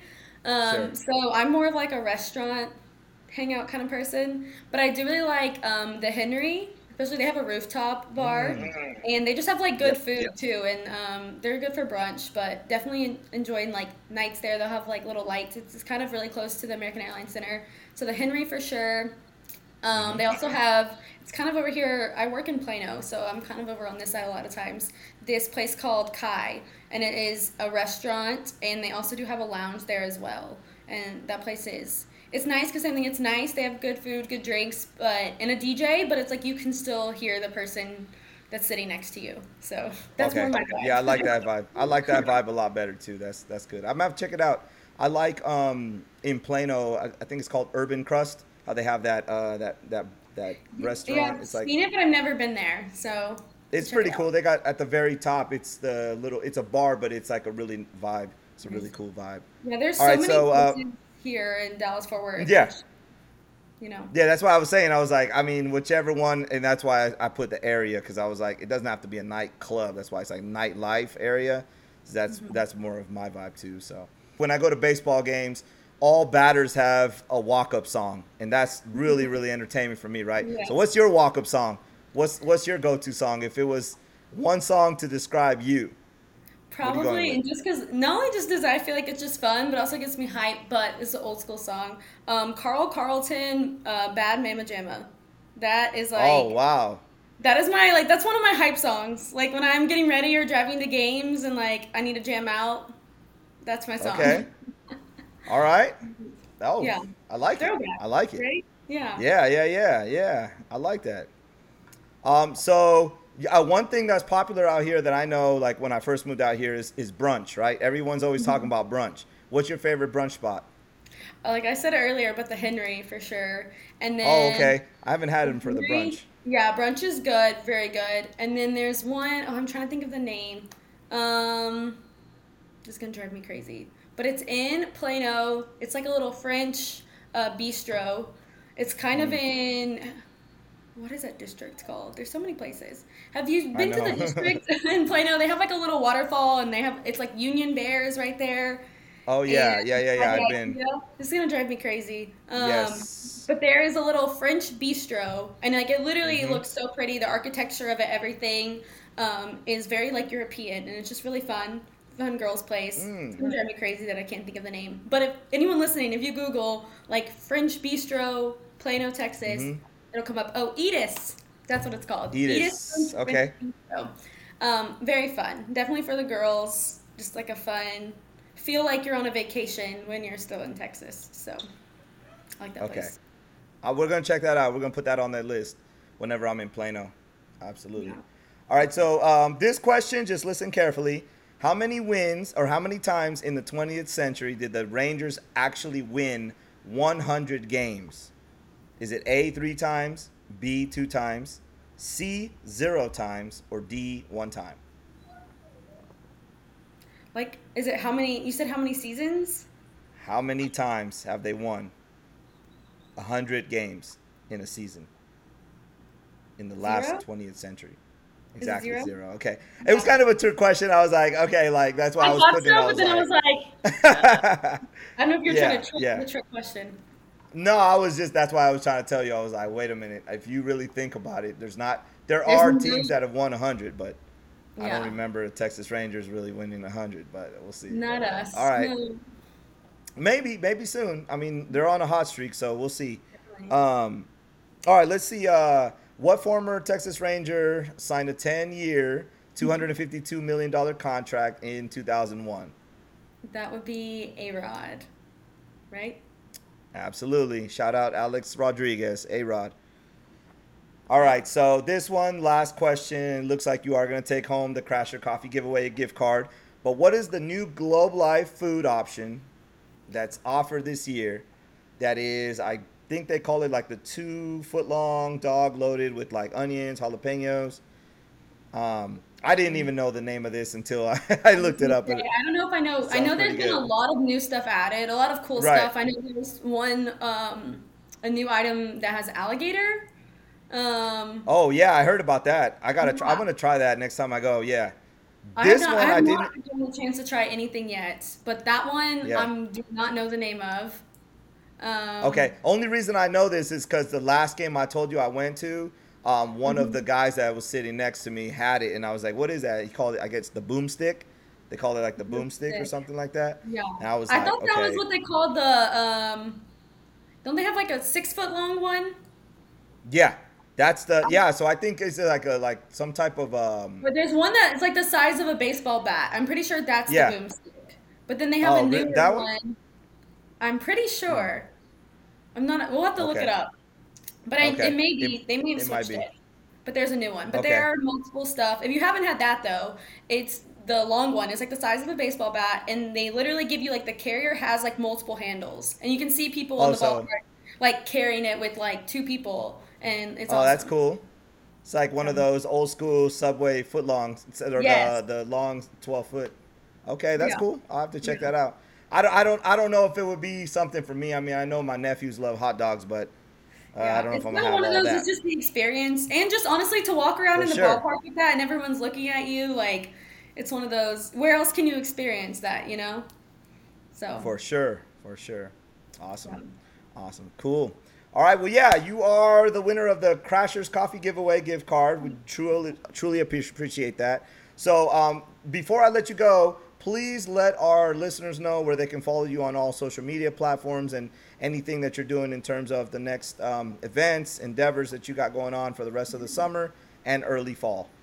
Yeah, so um, my I'm really only on Instagram. That's my main social media, and it's at Mhm. it's Kayla.ray R A E dot blog. So that's on there. Me personally, I'm just focusing on baseball season. I'm hoping to start grad school in the fall. Um, I'm also a Celsius ambassador, so I do a lot of stuff for Celsius Energy, kind of the main stuff. Um, if they want to follow the six shooters, they can follow the team at Rangers underscore six shooters, and you spell it out um, shooters. So that kind of is the main thing of like where we're gonna be at. We post when we're at community events. We were just at the Rangers Youth Academy this weekend, um, and all the information about like auditions and stuff is is on there as well. So yeah. Perfect. All right. So before I let you go, one thing for our listeners um, when the episode drops, I'm actually going to have uh, McKayla's help. We are going to be doing a giveaway. This is a shout out to the Dugout um, Dugout Mugs. Uh, they actually sponsored the show, and we're going to be helping with uh, one lucky um, big Texas Ranger fan get a baseball bat dugout mug. So um, look forward to that, and we'll let you know all the rules and everything like that. But thank you once again, McKayla. I really do appreciate it, and please keep us updated on the rest of the show. I'm um, sorry, rest of the season, and uh, definitely looking forward to what's next for you. All right. Yes, awesome. Thank you so much. Enjoyed being on here. You're welcome. Anytime. We'll be right back.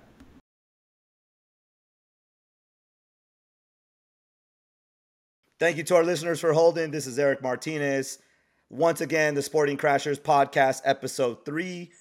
This man needs no introduction. First of all, thanks again for being on the show. The one and only Travelle Gaines. Appreciate you, man. Thanks for having me. I'm excited to to have this conversation with you.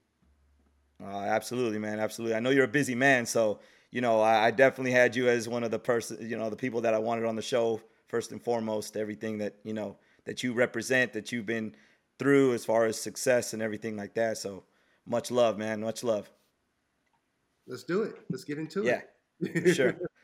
So you know, one thing I yeah I kind of pretty much wanted to get you on the show, just kind of laid back, just conversationalist, and you know I'm I'm from the Bay Area. I know you have a heavy influence in being from the Bay, and not only you probably have family there, just like I do. Uh, you know, just touch touch base on just everything that that means, because you know I have a lot of friends that live in Philadelphia, and the first thing they always tell me is, "Well, I'm Philly strong, right? We're built different. We're, we're tough minded." And I say, you know what? I love that that you got you guys have that that that mindset.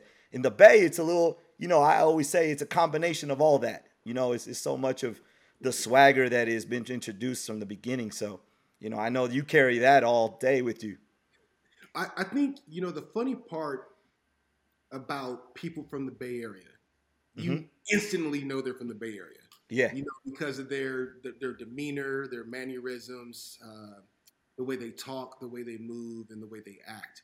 And it's funny. Um, I had a argument with a uh, a very popular uh, movie director. Okay. Uh, they were looking to do the Mac Dre story, and they wanted to cast Quavo as Mac Dre. And I said, "It's, it's not going to happen." Ooh, no, man. He said, "What?" He said, "He kind of looks like Mac Dre." I said, "Nah, Yeah. you got to get somebody from the Bay to play Right. Mac Dre. That's something you can't mess up." And so it's it's one of those things that like, unless you're from there or have ties to there, you don't understand it. You can't mimic Bay Area people and their hustle and just, just how, who they are.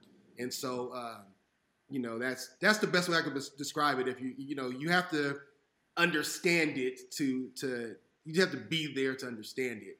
But you know, I Right. you know, I came from an era where you know I had a heavy influence from Mac Dre, the Romper Room Gang, and Mm-hmm. And stuff like that. So it's just uh, the the mindset and the movements is just different, you know, from being around those guys.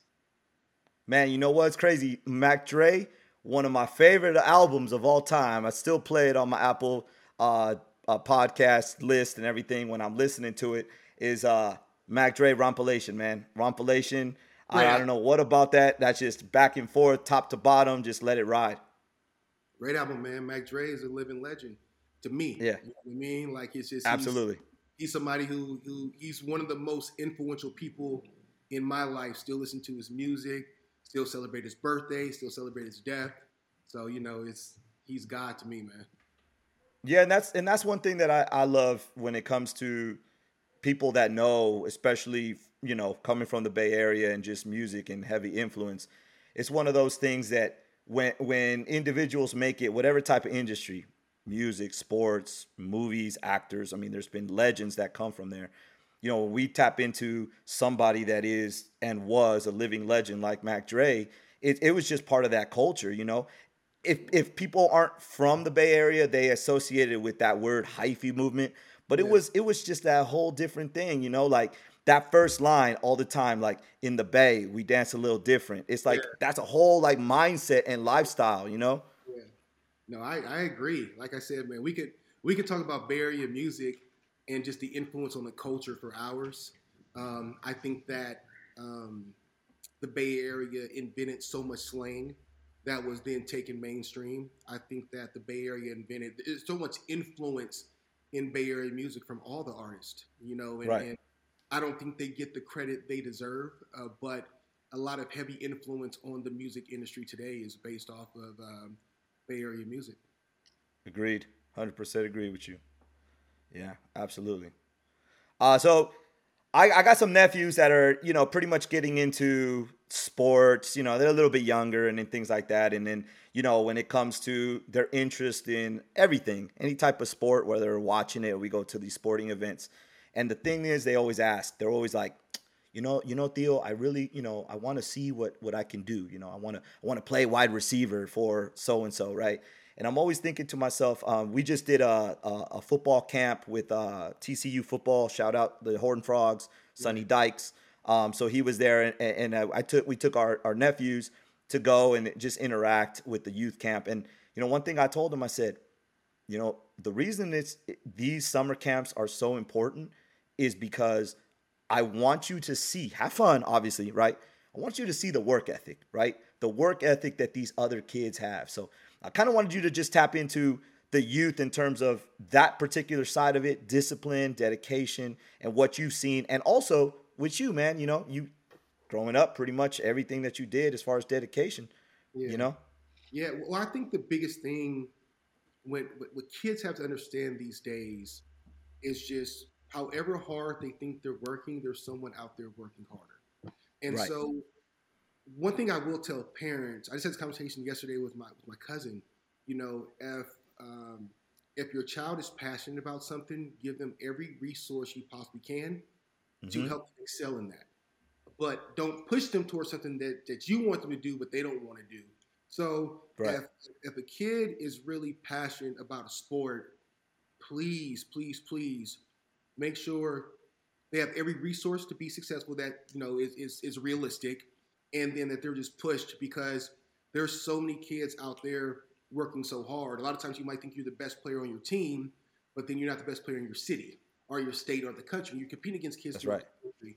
And so right. um, I know what has really worked for us. I know like when you obviously pointing at like Kayvon Thibodeaux, who just was drafted top five Yeah, last absolutely. draft. You know, since he was in high school, he got a chance to watch Saquon Barkley and Todd Gurley and Randall Cobb and Davante Adams and all these athletes train at our gym. So he understood what it took for him to get to that level. And so um, a That's lot right. of kids don't have that accessibility, but as long as they know they're doing everything they possibly can to be the best they could be, um, that's the biggest thing to do. Just just just make sure that they have to work hard. Nothing comes easy. That's right. You got to work. Period. And you got to sacrifice. You got to sacrifice. That's the word. Yeah. Sacrifice to the fullest. Uh, real quick, not to change the subject, but uh, how was that draft in Vegas, man? I mean, you know, that was the thing. They were talking about that for years to bring the draft to Vegas. And then I'm just thinking to myself, what better city, right? What better city to have that sports entertainment? We gonna keep it real right now, man. So Yeah. that was my 16th or 17th draft. I've been uh, Right. since 2007. I've had Right. draft. Um, you know, for the first uh, eight or nine years, they always were in New York. You know, draft was always in New York. That's, yeah. Then they started place, yep. 16, 2016 or 17, they started changing it around so they were having it Mhm. in different cities. So ever since it left New York, I think the first year was in Chicago. I went to that one, but after Okay. that, I haven't attended any of them. Um, with that being said, the draft next year is I think in Kansas City, and after that's in Green Bay. I have Right. no desire to go to that. Vegas, it was amazing. It was amazing. Right. Over a million people came into the city. There were billions of dollars poured into the city. I just thought that that was the perfect place and venue to have the draft, and we should have it there every single year. I think that there's, Yeah. I think it's neat what the NFL is trying to do by getting certain cities involved in the draft and getting certain cities involved in the Super Bowl. But the reality is this: it has to be a reward for the fans and the players once Right. you get to the draft or get to the Super Bowl. Nobody wants to go to Green Bay. Nobody wants to go That's to right. Kansas City. So I think the draft every year should be in Vegas, LA, Atlanta, New Orleans. That's or right. Florida. Same thing for the Super Bowl. They should just pretty much be in a sunshine state because it's miserable when you have to travel to these cold weather cities and these cold weather places. You don't want to do anything.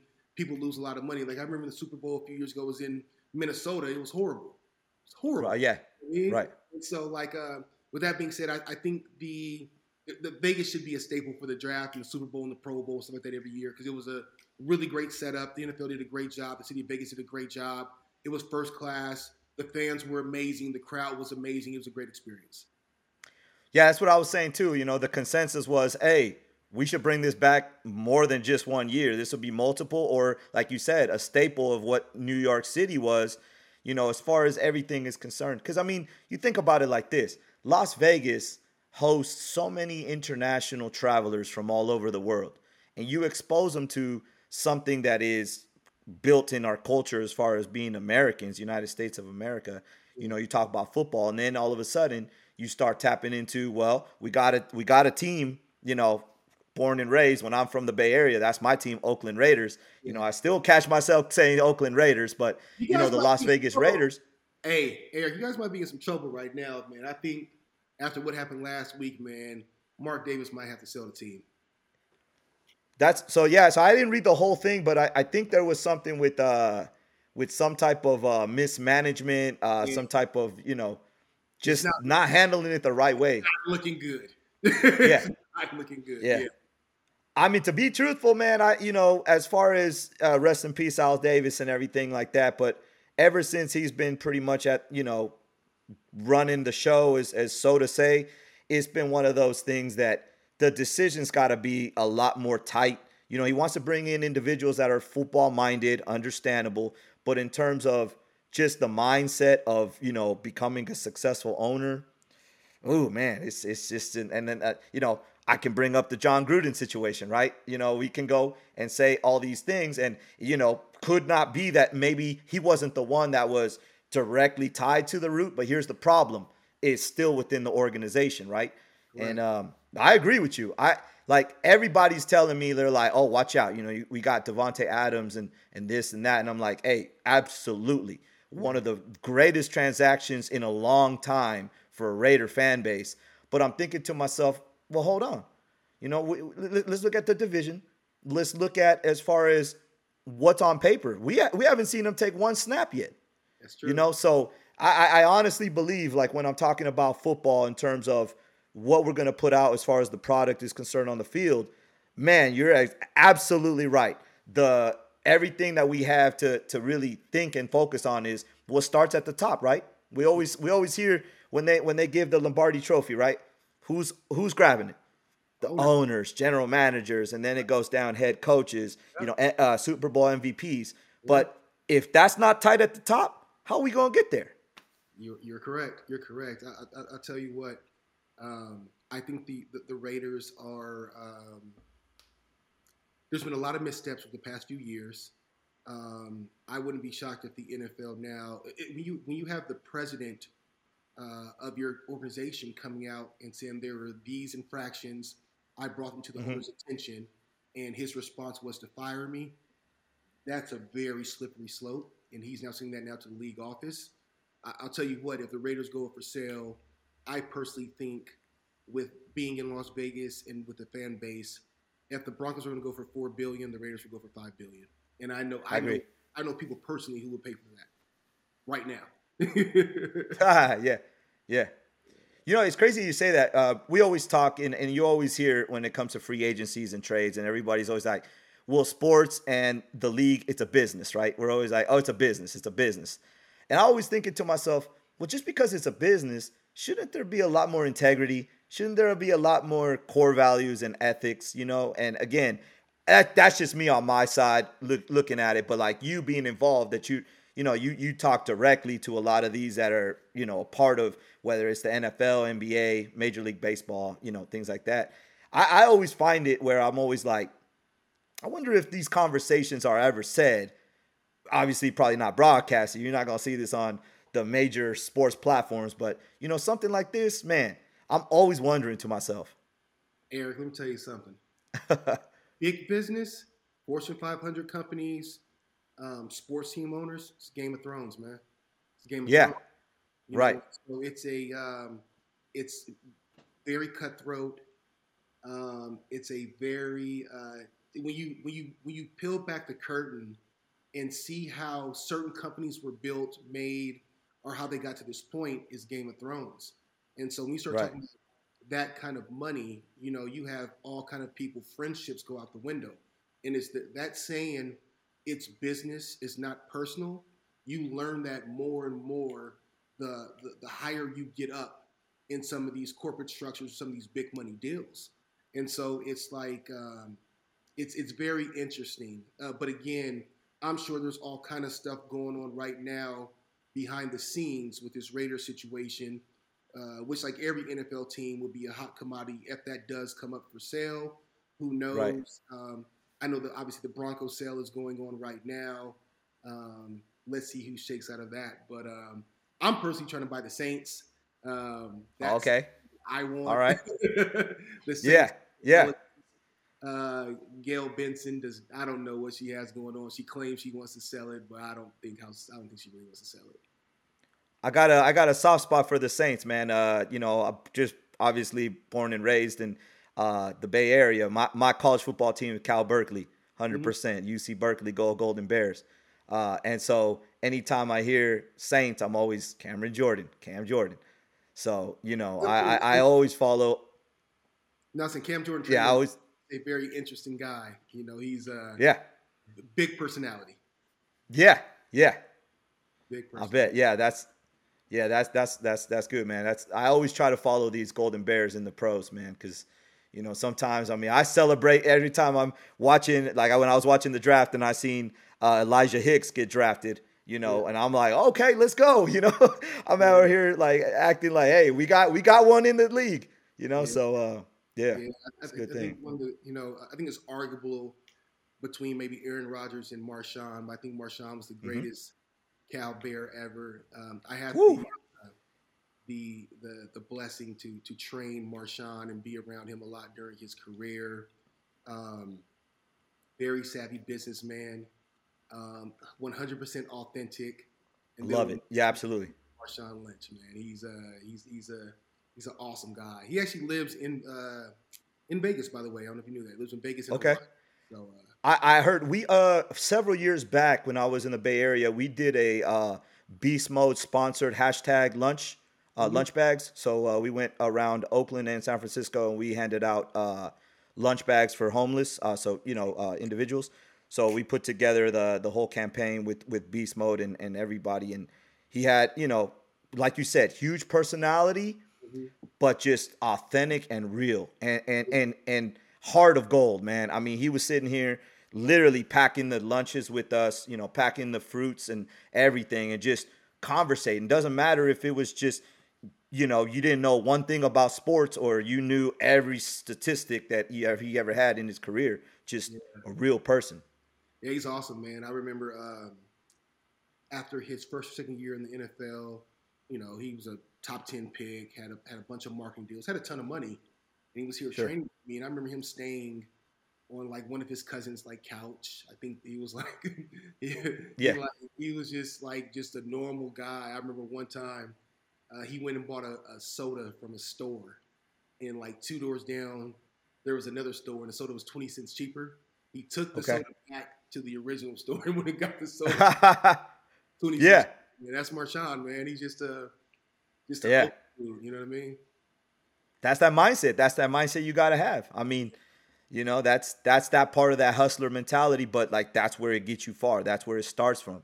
And that's where the business comes from. So yeah, absolutely. Absolutely. I got a Uh, question. yeah, I want I want Yeah, I got a good. you. I'm sorry. I know it's supposed to go the other way around. Is that a Kobe hat? Yeah, so shout out to Jerry Dupree, uh, Book Clothing Co. This is the the official Los Kobe's and uh, a dedication. So on the side it says, "The biggest mistake we have in life is we have that we think we have time." So it's a book book clothing. Now that's So- that's fire. But I have a question for you. Are you a Kobe? Yes, fan? sir. I'm a I'm a Kobe and a Laker fan. Absolutely. Okay. Now here's my next question. Okay. Where do you rank Kobe at in your all-time greatest players list? All right, so I have conversations with this almost every single week with different play with my uh, different friends. Mhm. So here here's my thing. It's very it's very hard in my generation now. Again, I will you know, I still remember watching Sports Channel in the Bay Area when we would catch those Golden State Warriors against those Michael Jordan led Chicago Bulls, right? But at the same time, I was still I was still watching those Elden Campbell, Nick Van Exel, led by Del Harris type of Lakers. So my my generation was Lakers were just getting out of that Showtime, and we were still in the presence of greatness with Michael Jordan. Mm-hmm. So I, I I always say three. I always put three, and I and then the other two, it can fit into conversation. But Michael Jordan, LeBron James, Kobe Bryant. Now, but here here's my thing though. I'm such a big Kobe Bryant fan. It's very hard for me to hear any type of conversation that has Michael and LeBron. I understand why people call LeBron the GOAT. There's a lot of factors that he's had ever since he came into the league. I mean, dominant right away. But I also always go back to that whole mentality, that Mamba mentality, before it became famous and before everybody put it in a trend. There's there's a lot that he learned that first year, pretty much watching and incorporating himself into becoming that dominant eventually when it was his time. And I mean, how many players are ever going to go from a Froby eight to a dominant older vet to win 24, right? win win with 24. So in in my in my in my countdown, it's hard for me to put LeBron over Michael Jordan. I, I I just I just believe Michael is and was such a dominant player because of the fact that he did it defensively and offensively. I mean, uh, that's and that's a lot of the copycat. I don't want to say exactly right. It's not a carbon copy, but of what Kobe did. But man, yeah, you know, I, it's it's hard because I I respect what LeBron has done. I'm never gonna slander him for you know taking the opportunity of winning rings. Isn't that what we play sports for, right? Right. Win rings. Uh, but uh, I, I always say all time favorite Kobe Bryant, history of the league. That's just me. Best player. I I just I couldn't put I couldn't put him underneath. I'd say one Michael, two A LeBron, two A two B Kobe. it's just you know, it, it's and it's hard because as a lot of my friends always say, man, I just like we were expecting you to say Kobe over LeBron, and I'm like, well, I would always say that until I really realized that what LeBron is doing from a standpoint of how long he's been doing it, how dominant he's been. And he's just a, he's a, he's a completely different player. I mean, I've never seen somebody at at, at that uh, physical specimen be so creative with the ball. It's it's like it's a combination of you know what we used to see with Magic Johnson, what we see with you know so many. So, oh man, that's that conversation. I could keep going and going, man, but you know, how, how about you? How do you see it? I have a tough time with putting Kobe Bryant in my top 10. Oh, okay. Here we go. Getting real. Really tough time. Wow. Um, okay. I'm at the age also where where I I watched Magic. Yeah. Bird, Michael Jordan, Kobe, LeBron. You know, I'm at that age. Sure. So for me, um, number one is Michael Jordan. I agree. Number two is Magic Johnson. I'm going to tell you why. Okay. Um, he played 10 years, played in eight championships. Um, sure. He created Showtime. Um, mm-hmm. He was a unbelievable player. There would be no Showtime, no Lakers if it wasn't for Magic Johnson. Um, Absolutely. My third best player is LeBron James. Uh, mm-hmm. Fourth best, Kareem Abdul-Jabbar. Fifth, yeah, Kareem. Shaquille O'Neal. Sixth is Larry Bird. Seven is Kevin Durant. Eight, okay. Hakeem Olajuwon. Nine, nine is Steph Curry. Yeah, I was gonna say. It's waiting for Curry. for me is Tim Duncan. So yes. I, I personally feel that Kobe Bryant played in the league for 20 years, but mm-hmm. really for the most part, over half of those years, he was not. I, I mean, he was a good player, but his team was not very good. And so, I agree. with the exception of the years that Shaq was there, and the exception of the years that Pau Gasol was there, Kobe Bryant wasn't really effective, in my opinion. If you, if you want to break it down to it, if you, I mean, there was a lot of guys that can score. Allen Iverson could score. Um, I mean, uh, Michael Redd could score. You go on and on and on guys who could score but never could win. In, in, in my opinion, I think Kobe Bryant is equivalent to like a Devin Booker. I think Devin Booker's a great player, and he's one of my favorite players currently in the league. But I think in 20 years, kids aren't going to really know who he was. And so I think what elevated Kobe Bryant was playing for the Lakers and then Nike. I think Nike with his shoes really elevated Branding. Kobe Mhm. Bryant. Just like with Michael Jordan. Like there's people now, there's there's uh, trainers that work at, at my at the at Athletic Gaines that are in their uh, early and mid 20s. They've never seen Michael Jordan play. They just know him from YouTube and his shoes. And so like I think that Yeah. Kobe's brand um, has made him more legendary than I thought he was as a player. I thought when he first came in the league, he was terrible. Um, he, he, you know, he was on the bench his first few years. I remember that playoff game. He came in and airball three threes. you know what I mean? Like, yeah. Yeah. I- No. No. Absolutely. I just I- think that Kobe Bryant's a good player, but there are so many great Lakers because they're you know with 17 championships and one of the most them and the Celtics are the best franchise. So I mean you got guys like Jerry West, you guys got you know Yes. Shaq, you got Kareem, you have Magic, you got James Worthy, you have so many great Lakers. Um, I just think, and then also when when someone passes away, they become elevated. They just become elevated. Like for example, um, and this bothers me. Most rappers sell more records after they die. That's exactly right. Hussle didn't go platinum until he died. You know what I mean? away, yes. And so That's it's, right. it's one of those things that, like now, with Kobe dying at a very young age, his aura and who he was got elevated.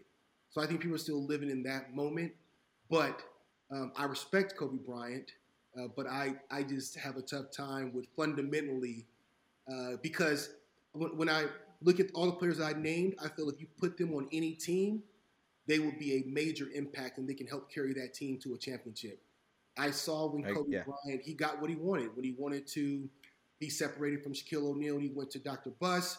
He got what he wanted. We saw what happened. The Lakers were horrible. they were horrible. Shaq went on and Yeah. won in Miami with Dwyane Wade. And so that's how Right. I look at it. Again, no disrespect to Kobe. I just have a No. No. Absolutely not. in my top 10. That's just me personally.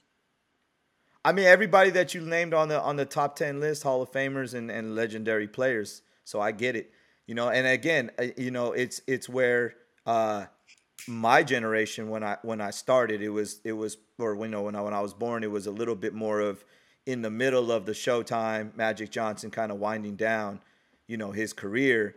Um, but at the same time, you know, I, I, I always say, and I, I continue to say this, you know, when it comes to the possibility of extending more than the back to back to back that Kobe and Shaq had, it, it had to be the right fit, right? They they in my in my opinion, I agree with you that we all saw, and I, I'm not ashamed to say this, obviously, we all saw that in that particular um, situation, Kobe needed Shaq. I mean, let, let's be honest, right?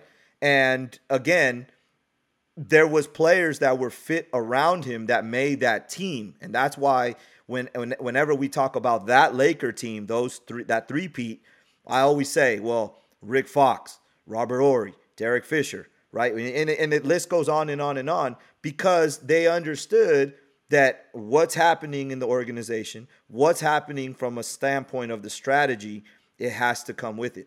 Let me ask you this.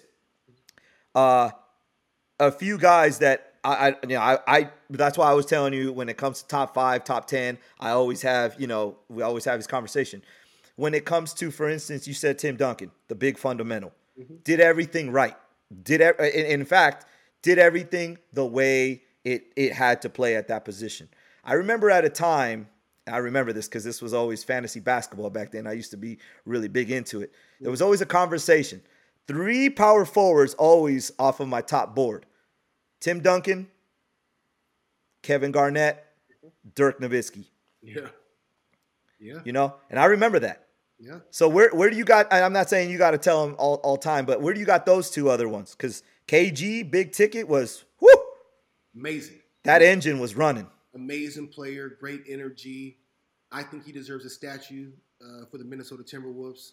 I like that. Yeah, it's a good idea. Single handedly in 2011 beat the Miami Heat. Um, and then Yes. the coldest thing ever, he took the championship trophy to live in Miami and celebrate it. but I think, Yeah. Again, I think when you look at people who I think single handedly carried a organization, you start talking about guys like Right. that. You start talking about moments like that. I just can't find a moment like that. Yeah, Kobe scored 81 in the game. Yeah, he has some some some big shots and some big plays, but with the without the time of having a Shaquille O'Neal or having a Pau Gasol, Sure. I just never seen Kobe Bryant elevate to a Allen Iverson status, a Dirk Nowitzki status, or some a LeBron James status. I, I watched LeBron James when he was in Cleveland, literally take four other guys who worked uh, at at Kroger's in the offseason and will them to uh, to play in the championship. I just never saw Kobe do anything like that. That's just me. Okay. I, hey, hey, respect. I listen. fire though. I- I, I got you. I got you 100%. I, I listen. Completely respect that. I got a question then. Let, let's let's kind of keep it within the basketball realm, but I want to switch over and give a lot of love to the WNBA. yeah, Your opinion, yeah. your greatest women's basketball player, and it could be college, pro, because I got a few. I got a few, but I want to hear, you know, in in your in your opinion, who who you have. You ain't got to do a top five, but who do you like? Unbelievably biased because she's trained with us the last six years, and I think it's Yeah. Candace Parker. The reason why I think it's Candace Parker because it's it's like what you said in the eras. You know, I think the WNBA. There's been a lot of great players with um, with uh, Sheryl Swoopes, uh, Cynthia Sure. Cooper. Um, Mm-hmm. I, I want to call her. I, I feel so bad. Um, uh, Cheryl Miller. Uh, there's been a lot of great players, but at the Yes. time, with a lot of focus and a lot of um, brands going towards female sports, a lot of people investing more in female sports. What Candace Yes. Parker has done over her 16-year career, uh, you know, winning a championship, winning multiple championships, winning Rookie of the Year, winning MVPs, winning Defensive Player of the Year, winning scoring titles, and now she's able to elevate the sport by having her platform on TNT and Bleacher Report, starting her own production company, Absolutely. being one of the highest paid female athletes, um, being a mom um, while having three jobs. I think she scored in season opener, she scored 21 points. Um, Mhm. I personally think Candace Parker has done the most for the sport, and I think she will continue to be an ambassador for women's sports. And I think that she is the uh, the blueprint to copy. So, so, Yes. so for example, I think the, the current blueprint to copy on and off the uh, the court is LeBron James. You know, he's going to be the first billionaire uh, basketball Sure. player while he's currently playing. I think the blueprint for uh, women should be uh, Candace Parker. I think Candace Parker should be the logo of the WNBA, and I think she's the greatest WNBA player ever. I love it. Yeah, I I I, lo- I I absolutely enjoy every single time she is breaking down film, uh, uh, analyzing players. Uh, you know the the certain habits that they have on the court, what to look for defensively. I mean, I'm sitting there and I'm just like, it's it's perfect. It's exactly what we need in any type of uh, platform, whether it's you know television, internet, Bleacher Report, like you said, and I and I I always find it that you know growing up when the NBA was uh, the WNBA was first coming out, it was those those franchises that it was kind of like the MLS, the soccer. Every organization had that one player, but they didn't have that collective team, and it seems like everything that she's been a part of has been a chance to really unify and strengthen her not only as a teammate but all, also a leader. So I, you know, I, I agree with you. I agree 100. percent Well, well, Eric, the other thing that she did was like what LeBron did. I mean, LeBron went back Yeah. to Cleveland and brought them a championship, and Mhm. Candace went back to Chicago and brought them a championship. Chicago. You're back. I mean, that's that's that's that's the stuff that Disney movies are made of. You know, and Yeah. like, Kobe didn't go to Philly and, and bring the Sixers a championship. you know what I mean? right. It's like Yeah, yeah, yeah. harp on your boy Kobe, but I'm just saying, like, for you to go back to your hometown after being away and, and, and guaranteeing them and bringing them their first championship, that's stuff that's just that's what that's what movies are made of. And I think that uh, she's going to have her own Disney movie when she decides to hang it up. There's talk this this might be her last year. I think it would be unfortunate. That's yeah, that's what I was hearing. Uh, but I think she always will be a, a larger than life presence uh, in the WNBA. I, I do think Yes. that she has the ability to be the first female general manager in the NBA. I think she can Ooh, help out front yeah. office. Um, I I think can see that happening. dynamic, um, and she has that kind of presence. And so I think that her her her personality and who she is to basketball transcends from men's and women's sports. I think she's that respected, and I think that uh, she is again, unfortunately, a lot of the other great women played in just a different era. But with the Mhm. attention right now going on uh, women's sports and, and women's basketball, I think Candace Parker has done so much for the game of basketball. I agreed 100%. I love it. I love it. So, uh, like I told you, I had moved out here from the Bay Area and I'm in Dallas, uh, Dallas Fort Worth, the suburb. So, I got a chance to meet um, Dr. Kenneth Cooper, uh, the father of aerobics. And um, I, I attended one of his seminars and just kind of listening to everything he had to say with, you know, keeping a healthy lifestyle. And his main, his main, um, obviously, motto was fitness is not a destination. Fitness is a journey. We must continue to strive towards those uh, goals. So, you know, you being, you know, keeping others when it comes to the fitness, the healthy lifestyle, things like that.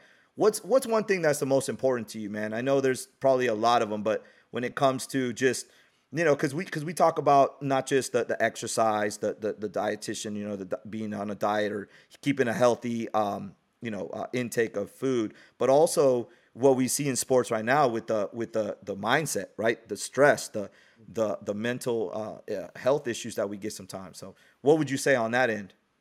I think the biggest thing that I tell everybody is the most successful people in the world get up early and Mhm. they work out early. So what I would tell everybody, everybody always says they don't have enough time in their day to work out.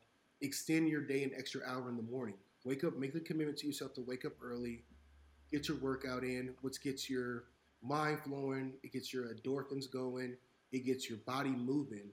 And so what I would say to everybody, I think that if you can wake up early, knock out your workout, it not only um, gets your day going, but also it helps reduce stress. It helps reduce a lot of other things. So I, I, that's what I would recommend to people. You know, just the, the habits. And Sure. that's not an athlete thing. It's a um, successful people have the same mindset.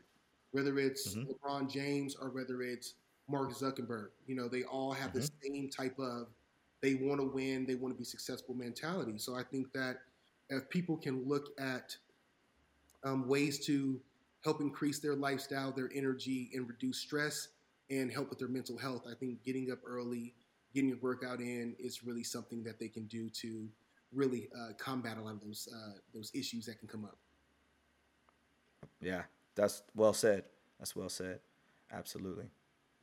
Well, before before I let you go, man, and I like I said, I appreciate your time. I definitely want to make sure that I send a huge congratulations to everything that you've achieved and all of your trainers, everything that you've done to build the Athletic Gaines brand. Man, it's it's like I said, it's it's a pleasure to have you on the show. And also more importantly, man, I always love hearing the stories of individuals that, you know, from my backyard, from the Bay, you know, uh, using the platform to succeed, but also touching lives, man. It's the most important thing to me. It's not a matter of what you do, it's how you affect the people that are around you. Absolutely. Um, well, well, thanks so much. Um, I think that you know I'm not trying to be religious on you, but I think you're judged by God by what you do for others, not what you do for yourself. So being able to be a part of a, uh company in, a, in an industry that helps other people uh, achieve their goals and to feel better about themselves, something that I'm, I'm blessed and honored to do, and something that I will continue to hopefully do for the rest of my life. Absolutely, man. Well, I appreciate it again. Thanks for sh- joining the show. We're gonna keep tabs on you, man. I, you know, I know I'm gonna have you on a different show later on this year, but uh, yeah, make sure that everybody check out Athletic Gaines, Travelle Gaines. Appreciate you for being a crasher on episode three, man. Take care. God bless. Thank you so much. Have an amazing day. You too. Thanks. We'll be right back, listeners.